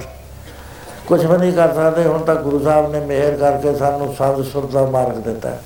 ਵੀ ਐਂ ਕਰ ਲਓ ਭਾਈ, ਇਹਦੇ ਨਾਲ ਤੁਸੀਂ ਕਰ ਲਓ ਬਾਬੇ ਫਰੀਦ ਨੇ ਜ਼ੋਰ ਕਰਨਾ ਸ਼ੁਰੂ ਕਰਦਾ ਤਪ ਕਰਨਾ ਸ਼ੁਰੂ ਕਰ ਦਿੱਤਾ। ਬੇਅੰਤ ਕਿਸਮ ਦੇ ਤਪ ਕਰਦਾ ਹੈ, ਕਦੇ ਖੜਾ ਰਹਿੰਦਾ ਹੈ ਧੁੱਪੇ ਹੀ ਕਦੇ ਪਾਣੀ ਵਿੱਚ ਖੜ ਜਾਂਦਾ ਹੈ ਜਾ ਕੇ। ਤੇ ਅੱਜ ਜੰਗਲ ਦੇ ਵਿੱਚ ਖੜਾ ਹੈ ਰਾਤ ਦਾ ਖੜਾ ਹੈ ਪਹਿਲੀ ਰਾਤ ਦਾ ਵੀ ਖੜਾ ਹੈ। ਤੇ ਇੱਕ ਲੋਹਾਰ ਮੂੰਹ ਨੇਰੇ ਕੋ ਲੱਕੜੀ ਲੈਣ ਗਿਆ ਵੀ ਲੱਕੜੀ ਵੜ ਲਿਆ ਵਾ ਤੇ ਫਿਰ ਮੈਂ ਕੋਲੇ ਬਣਾਵਾ ਉੱਥੇ ਹੀ।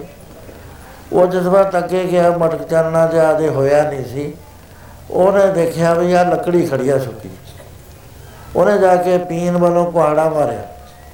ਇਹ ਦੇਖਣ ਵਾਸਤੇ ਵੀ ਸੁੱਕੀ ਦੀ ਆਵਾਜ਼ ਆਉਂਦੀ ਹੈ ਗਿੱਲੀ ਦੀ ਆਉਂਦੀ। ਉਹ ਜਦ ਕੁਹਾੜਾ ਮਾਰਿਆ, ਫਰੀਦ ਦੀ ਜਿਹੜੀ ਸੁਰਤ ਸੀ, ਉਹ ਟੁੱਟ ਗਈ।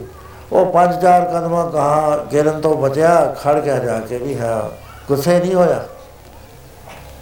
ਉਸ ਵੇਲੇ ਨੇ ਕਿਹਾ ਵੀ ਤਲਾਸ਼ ਤਲਾਸ਼ ਚ ਫ਼ਰਕ ਹੈ। ਮੇਰੀ ਤਲਾਸ਼ ਹੋਰ ਹੈ, ਇਹਦੀ ਤਲਾਸ਼ ਹੋਰ ਹੈ। ਉਸ ਵੇਲੇ ਐਸਾ ਆਪਨੇ ਉਚਾਰਨ ਕੀਤਾ।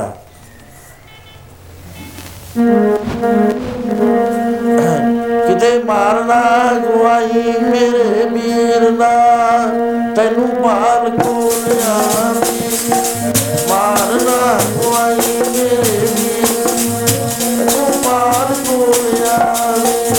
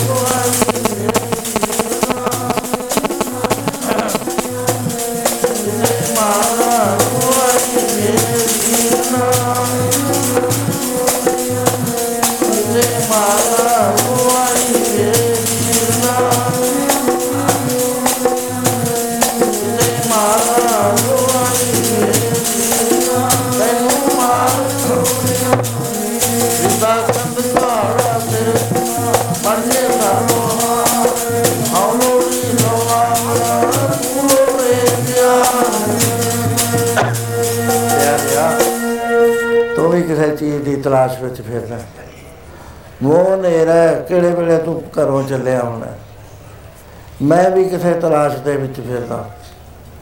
ਕੋਈ ਗੱਲ ਨਹੀਂ ਤਾਂ ਕੁਹਾੜਾ ਮਾਰਿਆ, ਤਲਾਸ਼ ਦਾ ਫ਼ਰਕ ਹੈ, ਤੇਰੀ ਤਾਂ ਤੇ ਮੇਰੀ ਦਾ, ਤੂੰ ਕੋਲੇ ਬਣਾਉਣਾ ਚਾਹਣਾ ਲੱਕੜਾਂ ਦੇ, ਮੈਂ ਪਰਮੇਸ਼ਰ ਦੀ ਭਾਲ ਕਰਨਾ ਸੋ ਇਸ ਤਰ੍ਹਾਂ ਤਪ ਕਰਦੇ ਨੂੰ 12 ਸਾਲ ਲੰਘ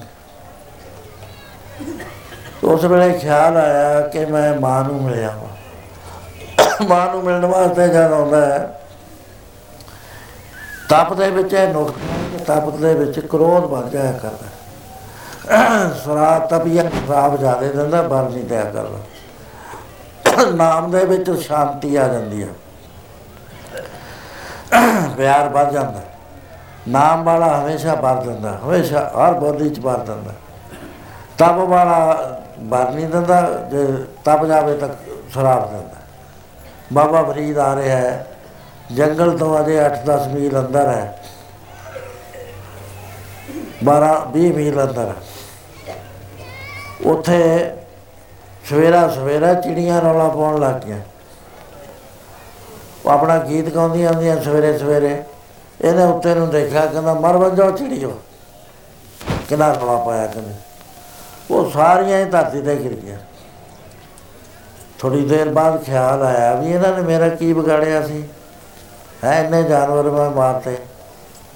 ਕਹਿੰਦਾ, ਜੀਵਨ ਜੋ ਚਿੜੀਓ, ਸਾਰੀਆਂ ਹੀ ਉੜ ਗਈਆਂ ਖੁਸ਼ੀ ਹੋ ਗਈ ਬਹੁਤ ਮਤ ਬਹੁਤ ਹੈ। ਮੇਰੇ 'ਚ ਤਾਂ ਸ਼ਕਤੀ ਆ ਗਈ।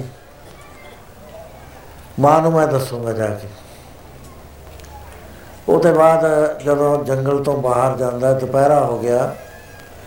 ਪਾਣੀ ਦੀ ਪਿਆਸ ਲੱਗੀ, ਉੱਥੇ ਖੂਹ ਦੇ ਉੱਤੇ ਇੱਕ 20 22 ਸਾਲ ਦੀ ਲੜਕੀ ਡੋਲ ਭਰਦੀ ਆ, ਡੋਲ ਦਿੰਦੀ ਆ, ਡੋਲ ਭਰਦੀ ਆ, ਡੋਲ ਦਿੰਦੀ ਆ। ਇਹਨੇ ਜਾ ਕੇ ਕਿਹਾ ਉਹ ਲੜਕੀ ਇਸਕੋ ਪਾਣੀ ਪਿਲਾਓ। ਉਹਨੇ ਧਿਆਨ ਹੀ ਨਾ ਦਿੱਤਾ। ਖੜਾ ਵੀ ਹੈ, ਮੇਰਾ ਹੁਕਮ ਹੀ ਨਹੀਂ ਮੰਨਿਆ। ਕਹਿੰਦਾ ਉਹ ਲੜਕੀ, ਦਰਵੇਸ਼ ਕੋ ਪਾਣੀ ਪਿਲਾਓ।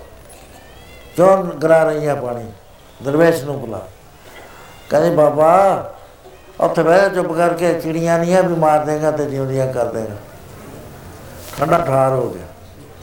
ਵੀ ਹੈ, ਮੈਂ ਤਾਂ ਇਹ ਜੰਗਲ 'ਚ ਇੱਥੋਂ 8-10 ਮੀਲ ਤੇ ਮਾਰੀਆਂ। ਇਹ ਲੜਕੀ ਦਾ ਜੇ 20 ਸਾਲ ਦੀ ਵੀ ਨਹੀਂ ਹੋਈ ਹੈ, ਇਹਨੂੰ ਕਿਉਂ ਪਤਾ ਲੱਗ ਗਿਆ ਇਸ ਗੱਲ ਦਾ? ਚੁੱਪ ਕਰਕੇ ਬਹਿ ਗਿਆ। ਹੋਰ ਜਿਹੜਾ ਆਵੇ, ਉਹ ਜਦੇ ਪਾਣੀ ਪਿਲਾ ਦੇਵੇ। ਜਦੋਂ ਕੰਮ ਕਰ ਹਟੀ ਕਹਿੰਦੀ ਆ ਦਰਵੇਸ਼ ਸਾਹਿਬ, ਇਹਨੂੰ ਜਲ ਪਿਲਾਵੋ ਆ ਜਾ। ਕਹਿੰਦਾ ਵੀ ਬਾ ਹੁਣ ਕਾਹਦਾ ਪਾਣੀ ਪੀਣਾ ਹੈ? ਪਿਆਸ ਤਾਂ ਮੇਰੀ ਬੁਝ ਗਈ। ਮੈਨੂੰ ਪਿਆਸ ਜਗਿਆਸਾ ਹੋਰ ਚੀਜ਼ ਦੀ ਆ ਹੁਣ। ਉਹ ਕਹਿੰਦਾ, ਦੱਸ। ਕਹਿਣ ਲੱਗਾ, ਮੈਨੂੰ ਐ ਦੱਸ, ਤੂੰ ਪਾਣੀ ਹੋਰ ਦੂਜਾ ਤੂੰ ਮੈਨੂੰ ਦੱਸ ਵੀ, ਤੈਨੂੰ ਕਿਵੇਂ ਪਤਾ ਲੱਗ ਗਿਆ ਵੀ ਚਿੜੀਆਂ ਮਾਰ ਕੇ ਮੈਂ ਜਿਉਂਦੀਆਂ ਕੀਤੀਆਂ? ਕਹਿੰਦੇ, ਫਰੀਦਾ, ਮੇਰੀ ਭੈਣ ਦਾ ਘਰ ਇੱਥੋਂ 20 20 ਕੋਹ ਤੇ ਹੈ ਉਹ satsang 'ਚ ਗਈ ਹੋਈ ਹੈ ਅਚਾਨਕ ਉਹਦੇ ਘਰ ਨੂੰ ਅੱਗ ਲੱਗ ਗਈ ਹੈ ਇਹ ਮੈਂ ਪਾਣੀ ਡੋਲਦੀ ਨਹੀਂ ਸੀ ਮੈਂ ਤਾਂ ਉਹ ਅੱਗ ਬੁਝਾਈ ਹੈ ਹੈਰਾਨ ਹੋ ਗਿਆ ਵੀ 20 ਮੀਲ ਤੇ ਅੱਗ ਪਾਣੀ ਇੱਥੇ ਡੁੱਲਦਾ ਤੇ 20 ਮੀਲ ਤੇ ਜਾ ਕੇ ਅੱਗ ਬੁਝਦੀ ਹੈ। ਕਹਿੰਦੇ, ਨਿਰਣਾ ਕਰ ਲੈ। ਨਿਰਣਾ ਕਰਿਆ, ਗੱਲ ਸਹੀ ਨਿਕਲੀ। ਉਹਨੇ ਕਿਹਾ ਵੀ ਹਾਂ, ਮੈਂ satsang ਤੇ ਗਈ ਸੀ, ਅਚਾਨਕ ਅੱਗ ਲੱਗੀ ਸੀ, ਪਤਾ ਨਹੀਂ ਕਿਵੇਂ ਬੁਝ ਗਈ। ਫੇਰ ਆ ਗਿਆ। ਆ ਕੇ ਕਹਿਣ ਲੱਗਿਆ, ਬੀਬਾ, ਮੈਨੂੰ ਐ ਦੱਸ, ਤੈਂ ਕੋਈ ਤਪ ਨਹੀਂ ਕਰਿਆ। ਕੋਈ ਜਪ ਨਹੀਂ ਕਰਿਆ। ਧੁੱਪੇ ਤੂੰ ਨਹੀਂ ਖੜੀ, ਪਾਣੀਆਂ 'ਚ ਤੂੰ ਨਹੀਂ ਖੜੀ ਤੂਣੀਆਂ ਤੈ ਨਹੀਂ ਤਾਪੀਆਂ ਵੀ, ਤੈਨੂੰ ਇਹਦੀ ਸ਼ਕਤੀ ਕਿੱਥੋਂ ਆ ਗਈ?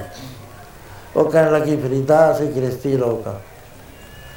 ਅਸੀਂ ਔਰਤਾਂ, ਸਾਨੂੰ ਤੇਰੇ ਵਰਗੀ ਭਗਤੀ ਕਰਨੀ ਨਹੀਂ ਪੈਂਦੀ, ਸਾਡੀ ਭਗਤੀ ਦਾ ਹੋਰ ਹੈ। ਸਾਡਾ ਜੋ ਪਤੀ ਹੈ, ਉਹ ਪਰਮੇਸ਼ਰ ਰੂਪ ਕਰਕੇ ਅਸੀਂ ਮੰਨਦੇ ਹਾਂ ਉਹਦੀ ਆਗਿਆ 'ਚ ਚੱਲਦੀਆਂ। ਤੇ ਮੈਂ ਆਪਣੇ ਪਤੀ ਦੀ ਸੇਵਾ ਕਰਦੀ ਹਾਂ, ਉਹ ਸੇਵਾ 'ਚੋਂ ਮੈਨੂੰ ਇਹ ਸ਼ਕਤੀ ਪ੍ਰਾਪਤ ਹੋਈ ਹੈ। ਚੁੱਪ ਕਰ ਗਿਆ। ਉਹ ਜਿਹੜਾ ਅੰਦਰ ਆਇਆ ਸੀ, ਬੜਾ ਤੂਫਾਨ ਜਿਹਾ ਵੀ ਮੈਨੂੰ ਤਾਂ ਇੰਨੀ ਸ਼ਕਤੀ ਪ੍ਰਾਪਤ ਹੋ ਗਈ, ਉਹ ਠੰਡਾ ਹੋ ਗਿਆ। ਮਾਂ ਦੇ ਕੋਲ ਚਲਿਆ ਗਿਆ। ਮਾਂ ਕਹਿਣ ਲੱਗੀ, ਫਰੀਦਾ, ਕੀ ਹਾਲ ਹੈ? ਕਹਿੰਦਾ, ਮਾਤਾ, ਸ਼ਕਤੀਆਂ ਤਾਂ ਆ ਗਈਆਂ। ਪਤਾ ਵੀ ਮੈਨੂੰ ਲੱਗਣ ਲੱਗ ਗਿਆ ਵੀ ਕੌਣ ਆ ਰਿਹਾ ਹੈ। ਇਹ ਵੀ ਪਤਾ ਲੱਗਣ ਲੱਗ ਗਿਆ ਵੀ ਇਹ ਕੀ ਕਹਿਣਾ ਚਾਹੁੰਦਾ ਹੈ। ਕਹਿੰਦੀ, ਫਰੀਦਾ, ਇਹ ਤਾਂ ਕੁਛ ਨਹੀਂ ਹੈ। ਇਹ ਤਾਂ ਫਸਾਉਣ ਵਾਲੀਆਂ ਚੀਜ਼ਾਂ ਨੇ ਇਹਦੇ ਤੇ ਸਿਰ ਸਭ ਮੋਹ ਹੈ, ਨਾਮ ਨਾ ਵਸੇ ਮਹਾਰਾਜ ਮਹਾਰਾਜ ਨਹੀਂ ਬੰਦੇ ਸ਼ਕਤੀਆਂ ਨੂੰ। ਇਹ ਬੰਧਨ ਹੈ ਬੜਾ ਜ਼ਬਰਦਸਤ। ਵੈਗਰੂ ਦੇ ਮਲਾਪ ਚ ਮਹਾਤਮਾ ਪਹਿਲਾਂ ਤਾਂ ਸ਼ਕਤੀਆਂ ਦਿਖਾਉਂਦਾ ਨਹੀਂ। ਜੇ ਦਿਖਾ ਦੇਵੇ, ਉਹਨੂੰ ਇਹ ਜੀ ਵਿਰਤਾ ਪੈਂਦੀ ਹੈ ਨਾ, ਦੁਨੀਆ ਹੀ ਨਹੀਂ ਖੜਾ ਛੱਡਦੀ। ਉਹਨੂੰ ਦੌੜਨਾ ਪੈਂਦਾ, ਆਸਣ ਛੱਡ ਕੇ, ਆਪਣਾ ਆਸ਼ਰਮ ਛੱਡ ਕੇ ਕਿਧਰੇ ਜਾਣਾ ਪੈਂਦਾ। ਵੀ ਚਲੋ, ਇਹ ਤਾਂ ਰਹਿ ਗਏ ਆਪਾਂ ਤਾਂ ਬਚਾ ਲਈ ਆਏ ਤਾਂ ਮਿਲਣ ਵਾਸਤੇ ਸੀ, ਲੇਕਿਨ ਰਾਹ 'ਚ ਰਹਿ ਗਏ ਲੋ- ਲੋਕਾਂ ਦੇ ਹੋ ਗਏ ਇੱਕ ਵਾਰੀ ਭਰਸਰੀ ਤੇ ਗੋਪੀ ਚੰਦ। ਉਹਨਾਂ ਦੇ ਦੁਆਲੇ ਬਹੁਤ ਇਕੱਠ ਹੋਣ ਲੱਗ ਗਿਆ। ਉਹ ਕਹਿੰਦਾ, ਗੋਪੀ ਚੰਦ ਨੂੰ ਕਹਿੰਦਾ, ਮਾਮਾ ਜੀ, ਆਪਾਂ ਤਾਂ ਰਾਜ ਭਾਗ ਛੱਡੇ ਸੀ ਕਿਸੇ ਕਿਨਾਰੇ ਪਹੁੰਚਣ ਨੂੰ। ਪਰ ਆ ਤਾਂ, ਐ ਤਾਂ ਨਹੀਂ ਆਪਾਂ ਪਹੁੰਚ ਸਕਦੇ। ਸਾਰਾ ਦਿਨ ਸਾਰਾ ਦਿਨ ਲੋਕਾਂ ਨਾਲ ਗੱਲਾਂ, ਸਵੇਰ ਤੋਂ ਸ਼ੁਰੂ ਹੋ ਜਾਂਦੇ ਨੇ, ਆਥਣ ਤੱਕ ਆਈ ਜਾਂਦੇ। ਰੋ ਰੋ ਕੇ ਗੱਲਾਂ ਕਰਦੇ। ਜੋ ਇੱਥੋਂ ਤੁਰੇ, ਦੱਖਣ 'ਚ ਚਲੇ। ਗਏ ਦੱਖਣ ਜਾ ਕੇ ਆਸ਼ਰਮ ਬਣਾ ਲਿਆ, ਜਿੱਥੇ ਗੁਰੂ ਨਾਨਕ ਸਾਹਿਬ ਗਏ ਸੀ। ਉੱਥੇ ਇੱਕ ਮਾਈ ਮਿਲ ਗਈ। ਮਾਈ ਕਹਿੰਦੀ, ਸੰਤ ਜੀ, ਮੈਨੂੰ ਸੇਵਾ ਦੱਸੋ। ਕਹਿੰਦੇ, ਮਾਤਾ, ਕਰਦੇ ਆ ਕੀ? ਕਹਿੰਦੀ, ਹਾਂ। ਘਰ ਕਿੱਡਾ ਕਿ, ਕਹਿੰਦੀ, ਬਥੇਰਾ ਬੜਾ ਮੇਰਾ ਘਰ। ਸਾਨੂੰ ਕਹਿੰਦੇ ਕੋਲੜੀ ਦੇ ਦੇ ਪਰ ਸ਼ਰਤ ਇਹ ਆ ਵੀ ਤੇਰੇ ਤਾਂ ਜਾਵਾਂਗੇ, ਜੇ ਲੋਕਾਂ ਨੂੰ ਨਹੀਂ ਦੱਸੇਂਗੀ। ਕਹਿੰਦੀ, ਮੈਂ ਕਿਉਂ ਦੱਸਣਾ? ਹੈ? ਕਹਿੰਦੇ ਅਸੀਂ ਰਾਤ ਨੂੰ ਆਵਾਂਗੇ। ਜਦ ਸਭ ਸੌ ਜਾਣਗੇ। ਰਾਤ ਨੂੰ ਆ ਕੇ ਉਹ ਕਹਿੰਦੇ, ਲੈ ਮਾਤਾ, ਅਸੀਂ 6-6 ਮਹੀਨੇ ਦੀ ਸਮਾਧੀ ਲਾਉਣੀ ਹੈ। ਦਰਵਾਜ਼ਾ ਬੰਦ ਕਰ ਦੇ, ਸਾਡਾ ਲਿਪਦੇ ਇਹਨੂੰ, ਕਿਸੇ ਨੂੰ ਨਾ ਦੱਸੇ। 6 ਮਹੀਨੇ ਦੀ ਸਮਾਧੀ ਦੇ ਬਾਅਦ ਜਦੋਂ ਉਥਾਨ ਹੋਏ, ਉਹਨੇ ਦਰਵਾਜ਼ਾ ਖੋਲ੍ਹਿਆ। ਇਹ ਤੁਰਨ ਫਿਰਨ ਲੱਗੇ, ਪੜੋਸਣ ਕਹਿਣ ਲੱਗੀ, ਭੈਣ, ਤੇਰੇ ਘਰ ਕੁਛ ਪੈੜ ਚਾਲਦੀ ਰਹਿੰਦੀ ਹੈ। ਕਹਿੰਦੀ ਮੈਂ ਤੈਨੂੰ ਤਾਂ ਦੱਸ ਦਿੰਦੀ ਆ, ਗਾਹ ਨਾ ਦੱਸੀ। ਕਹਿੰਦੀ ਕਿ, ਕਹਿੰਦੀ ਮੈਨੂੰ ਇਹਨਾਂ ਨੇ ਕਿਹਾ ਵੀ ਦੱਸੀ ਨਾ। ਕਹਿੰਦਾ ਮੈਂ ਕਿਤੇ ਗਾਹ ਗੱਲ ਕਰਦੀ ਆ। ਕਹਿੰਦੀ ਸੰਤ ਨੇ ਬਹੁਤ ਕਰਨੀ ਕਮਾਈ ਵਾਲੇ 6 ਮਹੀਨੇ ਬਾਅਦ ਸਮਾਧੀ ਖੋਲੀ ਇਹਨਾਂ ਨੇ। ਕਹਿੰਦੇ ਹੈ ਇਹ ਜੇ। ਕਹਿੰਦੇ ਕੁਛ ਮੰਗ ਲਓ, ਇਹ ਸਭ ਕੁਝ ਦੇ ਦੇਣਗੇ। ਉਹ ਬੜੀ ਖੁਸ਼ ਹੋਈ, ਆਪਣੀ ਸਹੇਲੀ ਨੂੰ ਉਹਨੇ ਦੱਸਤਾ ਚਲਦੀ ਚਲਦੀ ਗੱਲ ਰਾਜੇ ਤੱਕ ਪਹੁੰਚ। ਗਈ ਰਾਜੇ ਨੇ ਕਿਹਾ ਵੀ ਮੇਰੇ ਰਾਜ ਵਿੱਚ ਇਹ ਜਿਹੇ ਮਹਾਤਮਾ ਹੋਣ ਤੇ ਮੈਂ ਦਰਸ਼ਨ ਕਰਨ ਲੱਗ ਗਿਆ ਹਾਂ ਵਜ਼ੀਰ ਨੂੰ ਕਹਿਤਾ ਫੌਜ ਵਾਲੇ ਜਰਨੈਲ ਨੂੰ ਕਹਿਤਾ, ਉਹਨਾਂ ਨੇ ਕਹਾ ਕਰ ਲਿਆ, ਇੱਕ ਬੜਾ ਜਲੂਸ ਬਣ ਗਿਆ। ਬੈਂਡ ਬਾਜੇ ਤੇ- ਦੇ ਨਾਲ ਜਦੋਂ ਰਾਜਾ ਉਤਰਿਆ ਬੱਗੀ ਤੋਂ ਆ ਕੇ ਬੈਂਡ ਬਾਜੇ ਵੱਜ ਰਹੇ ਨੇ, ਇਹ ਦੋਏ ਬਾਹਰ ਖੜੇ ਨੇ ਵਿਹੜੇ ਵਿੱਚ।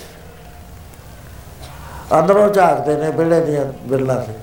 ਕਹਿੰਦੇ, ਮਾਤਾ ਆ ਕੀ ਉਸੇ ਟਾਪਾ ਆਉਂਦੀ ਹੈ ਤੂੰ ਸਾਡੇ ਗੱਲ ਹੈ ਕੀ ਹੋ ਰਿਹਾ? ਸਾਰਾ ਬਾਜੇ ਵੱਜਦੇ ਆ ਰਹੇ ਨੇ। ਕਹਿੰਦੀ ਮਹਾਂਪੁਰਸ਼ ਹੋ ਤੁਹਾਡੀ ਤਾਂ ਸ਼ੋਹਰਤ ਬਾਦਸ਼ਾਹ ਤੱਕ ਪਹੁੰਚ ਗਈ। ਉਹ ਦਰਸ਼ਨਾਂ ਨੂੰ ਆ ਰਹੇ ਨੇ। ਕਹਿੰਦੇ ਕਮਾਲ ਕਰਿਆ ਤਾਂ, ਅੱਗੇ ਤਾਂ ਅਸੀਂ ਮੱਖੀਆਂ ਤੋਂ ਡਰ ਕੇ ਨੱਠੇ ਸੀ ਇਹਦਾ ਪ੍ਰਿੰਡਾ ਪਿੱਛੇ ਪਾ ਦਿਆ ਤਾਂ। ਕਹਿੰਦਾ ਗੋਪੀ ਜਾਂਦਾ ਆਪਾਂ ਕੋਈ ਡਰਾਮਾ ਕਰੀਏ। ਉਹ ਜਦ ਰਾਜਾ ਨੇੜੇ ਆ ਗਿਆ, ਉਹਨੇ ਹਥਾਲ ਫੜਿਆ। ਮੋਤੀਆਂ ਦਾ। ਨਾਲ ਚੱਕੀ ਆਉਂਦਾ ਹੈ ਸੇਵਾਦਾਰ। ਤਾਂ ਉਸ ਵੇਲੇ ਗੋਪੀ ਚੰਦ ਨੇ ਕਿਹਾ, ਮੈਂ ਜਾਊਂ ਭਿਖਿਆ ਨੂੰ ਅੱਜ? ਉਹ ਕਹਿੰਦਾ, ਮੈਂ ਨਹੀਂ ਤੈਨੂੰ ਜਾਣ ਦੇਣਾ, ਮੈਂ ਜਾਣਾ ਹੈ। ਰਾਜਾ ਸੁਣ ਲੱਗ ਗਿਆ। ਕਹਿੰਦਾ, ਤੂੰ ਕਿਉਂ ਜਾਣਾ ਹੈ? ਕਹਿੰਦਾ, ਕੱਲ ਕਿਸੇ ਮਾਈ ਨੇ ਤੈਨੂੰ ਲੱਡੂ ਦਿੱਤੇ ਸੀ, ਤੂੰ ਕੱਲਾ ਕੱਲਾ ਖਾਇਆ ਕਹਿੰਦਾ, ਤੈਨੂੰ ਕਿਵੇਂ ਪਤਾ? ਕਹਿੰਦਾ, ਤੇਰੀ ਦਾੜੀ 'ਚ ਲੱਗਿਆ ਹੋਇਆ ਸੀ। ਉਹ ਕਹਿੰਦਾ, ਛੱਡ, ਪਰਸੋਂ ਤੂੰ ਵੀ ਖੀਰ ਖਾ ਕੇ ਆਇਆ ਸੀ ਮੈਨੂੰ ਨਹੀਂ ਲਿਆਇਆ। ਤੇਰੀ ਵੀ ਦਾੜੀ ਨੂੰ ਲੱਗਿਆ ਹੋਇਆ ਸੀ। ਰਾਜਾ ਕਹਿੰਦਾ ਆ ਕਿਹੜੇ ਸੰਤ ਨੇ? ਇਹਦਾ ਲ- ਲੱਡੂਆਂ ਪਿੱਛੇ ਯਾਰ ਖੀਰ ਪਿੱਛੇ ਲੜ ਰਹੇ ਨੇ।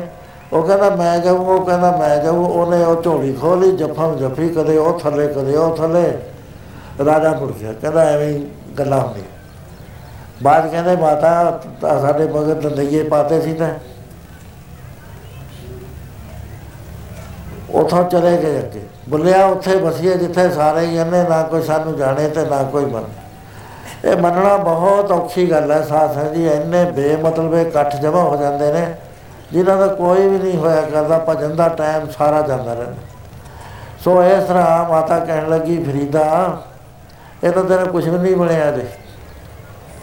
ਬੇਟਾ, ਜਾ ਤੈਨੂੰ ਪ੍ਰਾਪਤੀ ਨਹੀਂ ਹੋਈ ਜਿਹੜੀ ਪ੍ਰਾਪਤੀ ਵਾਸਤੇ ਮੈਂ ਤੈਨੂੰ ਜੰਗਲ 'ਚ ਭੇਜਿਆ ਸੀ। ਬਾਬਾ ਫਰੀਦ ਤਿਆਰ ਹੋਇਆ। ਕਹਿਣ ਲੱਗੀ ਤਿੰਨ ਤਿੰਨ ਗੱਲਾਂ ਮੇਰੀਆਂ ਯਾਦ ਰੱਖੀ। ਇੱਕ ਤਾਂ ਤੂੰ ਕਿਲੇ 'ਚ ਰਹੀ। ਇੱਕ 36 ਪ੍ਰਕਾਰ ਦੇ ਭੋਜਨ ਖਾਈ। ਇੱਕ ਗਦੈਲਿਆਂ ਤੇ ਸੌਈ। ਕਹਿੰਦਾ, ਮਾਤਾ, ਮੈਂ ਤੇਰਾ ਹੁਕਮ ਕਿਵੇਂ ਮੰਨਾਂ? ਦੱਸ, ਮੈਂ ਜਾ ਰਿਹਾ, ਮੈਨੂੰ ਤੋਰ ਰਹੀ ਹੈ ਤੂੰ ਜੰਗਲਾਂ 'ਚ। ਉੱਥੇ 36 ਪ੍ਰਕਾਰ ਦੇ ਭੋਜਨ ਕਿੱਥੋਂ ਨੇ? ਗਦੈਲੇ ਮੈਨੂੰ ਅਖਮਲੀ ਕੌਣ ਦਊਗਾ? ਮੈਂ ਤਾਂ ਭੁੱਜੇ ਸੌਣਾ ਕਿਲਾ ਉੱਥੇ ਹੈ ਹੀ ਨਹੀਂ। ਕਹਿੰਦੀ, ਬੇਟਾ, ਤੈਨੂੰ ਮੈਂ ਸਾਧੂਆਂ ਦੀ ਬੋਲੀ 'ਚ ਗੱਲ ਕਰੀ ਹੈ। ਸਾਧੂ ਸਿੱਧੀ ਗੱਲ ਨਹੀਂ ਕਹਿੰਦੇ, ਤੇ ਰਮਜ਼ ਮਾਰ ਕੇ ਗੱਲ ਕਰਿਆ ਕਰਦੇ ਦੇਖ, ਜਿੱਥੇ ਹੋਰ ਮਹਾਪੁਰਸ਼ ਤਪ ਕਰ ਰਹੇ ਨੇ, ਉੱਥੇ ਕਰੀ, ਕੱਲਾ ਨਾ ਨਿਕਲੀ, ਕੱਲੇ ਨੂੰ ਮਾਇਆ ਪੈ ਜੂਗੀ। ਦੂਸਰਾ ਹੈਗਾ ਜਦ ਤੈਨੂੰ ਆਤ ਭੁੱਖ ਲੱਗੇ, ਉਸ ਵੇਲੇ ਚਾਹੇ ਪੰਜ ਦਿਨ ਦੀਆਂ ਸੁੱਕੀਆਂ ਰੋਟੀਆਂ ਪਾਣੀ 'ਚ ਭਿਓ ਕੇ ਖਾ ਲਈਏ, ਉਹ ਤੈਨੂੰ 36 ਪ੍ਰਕਾਰ ਦੇ ਭੋਜਨਾਂ ਨਾਲੋਂ ਵੀ ਵਧੀਆ ਲੱਗਣਗੇ ਜਦ ਹੱਥੋਂ ਜ਼ਿਆਦਾ ਨੀਂਦ ਆ ਜਾਵੇ, ਉਸ ਵੇਲੇ ਚਾਹੇ ਤੂੰ ਡਲਿਆਂ ਤੇ ਪੈ ਜੀ ਤੈਨੂੰ ਉਹੀ ਗਦਾਲਿਆਂ ਦੀ ਨੀਂਦ ਪ੍ਰਾਪਤ ਹੋਈ ਸੋ ਇਸ ਤਰ੍ਹਾਂ ਦੇ ਨਾਲ ਮਾਤਾ ਉਪਦੇਸ਼ ਦਿੰਦੀ ਹੈ, ਹੁਣ ਸਾਧ ਸੰਗਤ ਜੀ ਸਮਾਜ ਹੱਥ ਨਹੀਂ ਦਿੰਦਾ। ਤੇ ਮੈਂ ਇੱਥੇ ਹੀ ਸਮਾਪਤ ਕਰਦਾ। ਕੱਲ ਨੂੰ ਮਹਾਰਾਜ ਨੇ ਚਾਹਿਆ ਤੇ ਤੂੰ ਅੱਗੇ ਆਪਾਂ ਵਿਚਾਰ ਕਰਾਂਗੇ। ਟਾਈਮ ਦੇ ਉੱਤੇ ਸਾਰੇ ਆ ਜਾਓ ਕਿਉਂਕਿ ਲਗਾਤਾਰ ਗੱਲ ਚੱਲਦੀ ਹੁੰਦੀ ਹੈ ਪੰਜ ਦਿਨਾਂ 'ਚ ਜਾ ਕੇ ਕਿਸੇ ਕਿਨਾਰੇ ਪਹੁੰਚਦੀ ਹੈ। ਇਸ ਕਰਕੇ ਲਗਾਤਾਰ ਸਾਧ ਸੰਗਤ ਚਾਹੋ ਤਾਂ ਕਿ ਗੱਲ ਸਮਝ ਆ ਜਾਵੇ। ਸੋ ਇੱਥੇ ਹੀ ਫਤਿਹ ਬੁਲਾਉਣਾ ਵਾਹਿਗੁਰੂ ਜੀ ਕਾ ਖਾਲਸਾ। ਵਾਹਿਗੁਰੂ ਜੀ ਕੀ ਫਤਿਹ।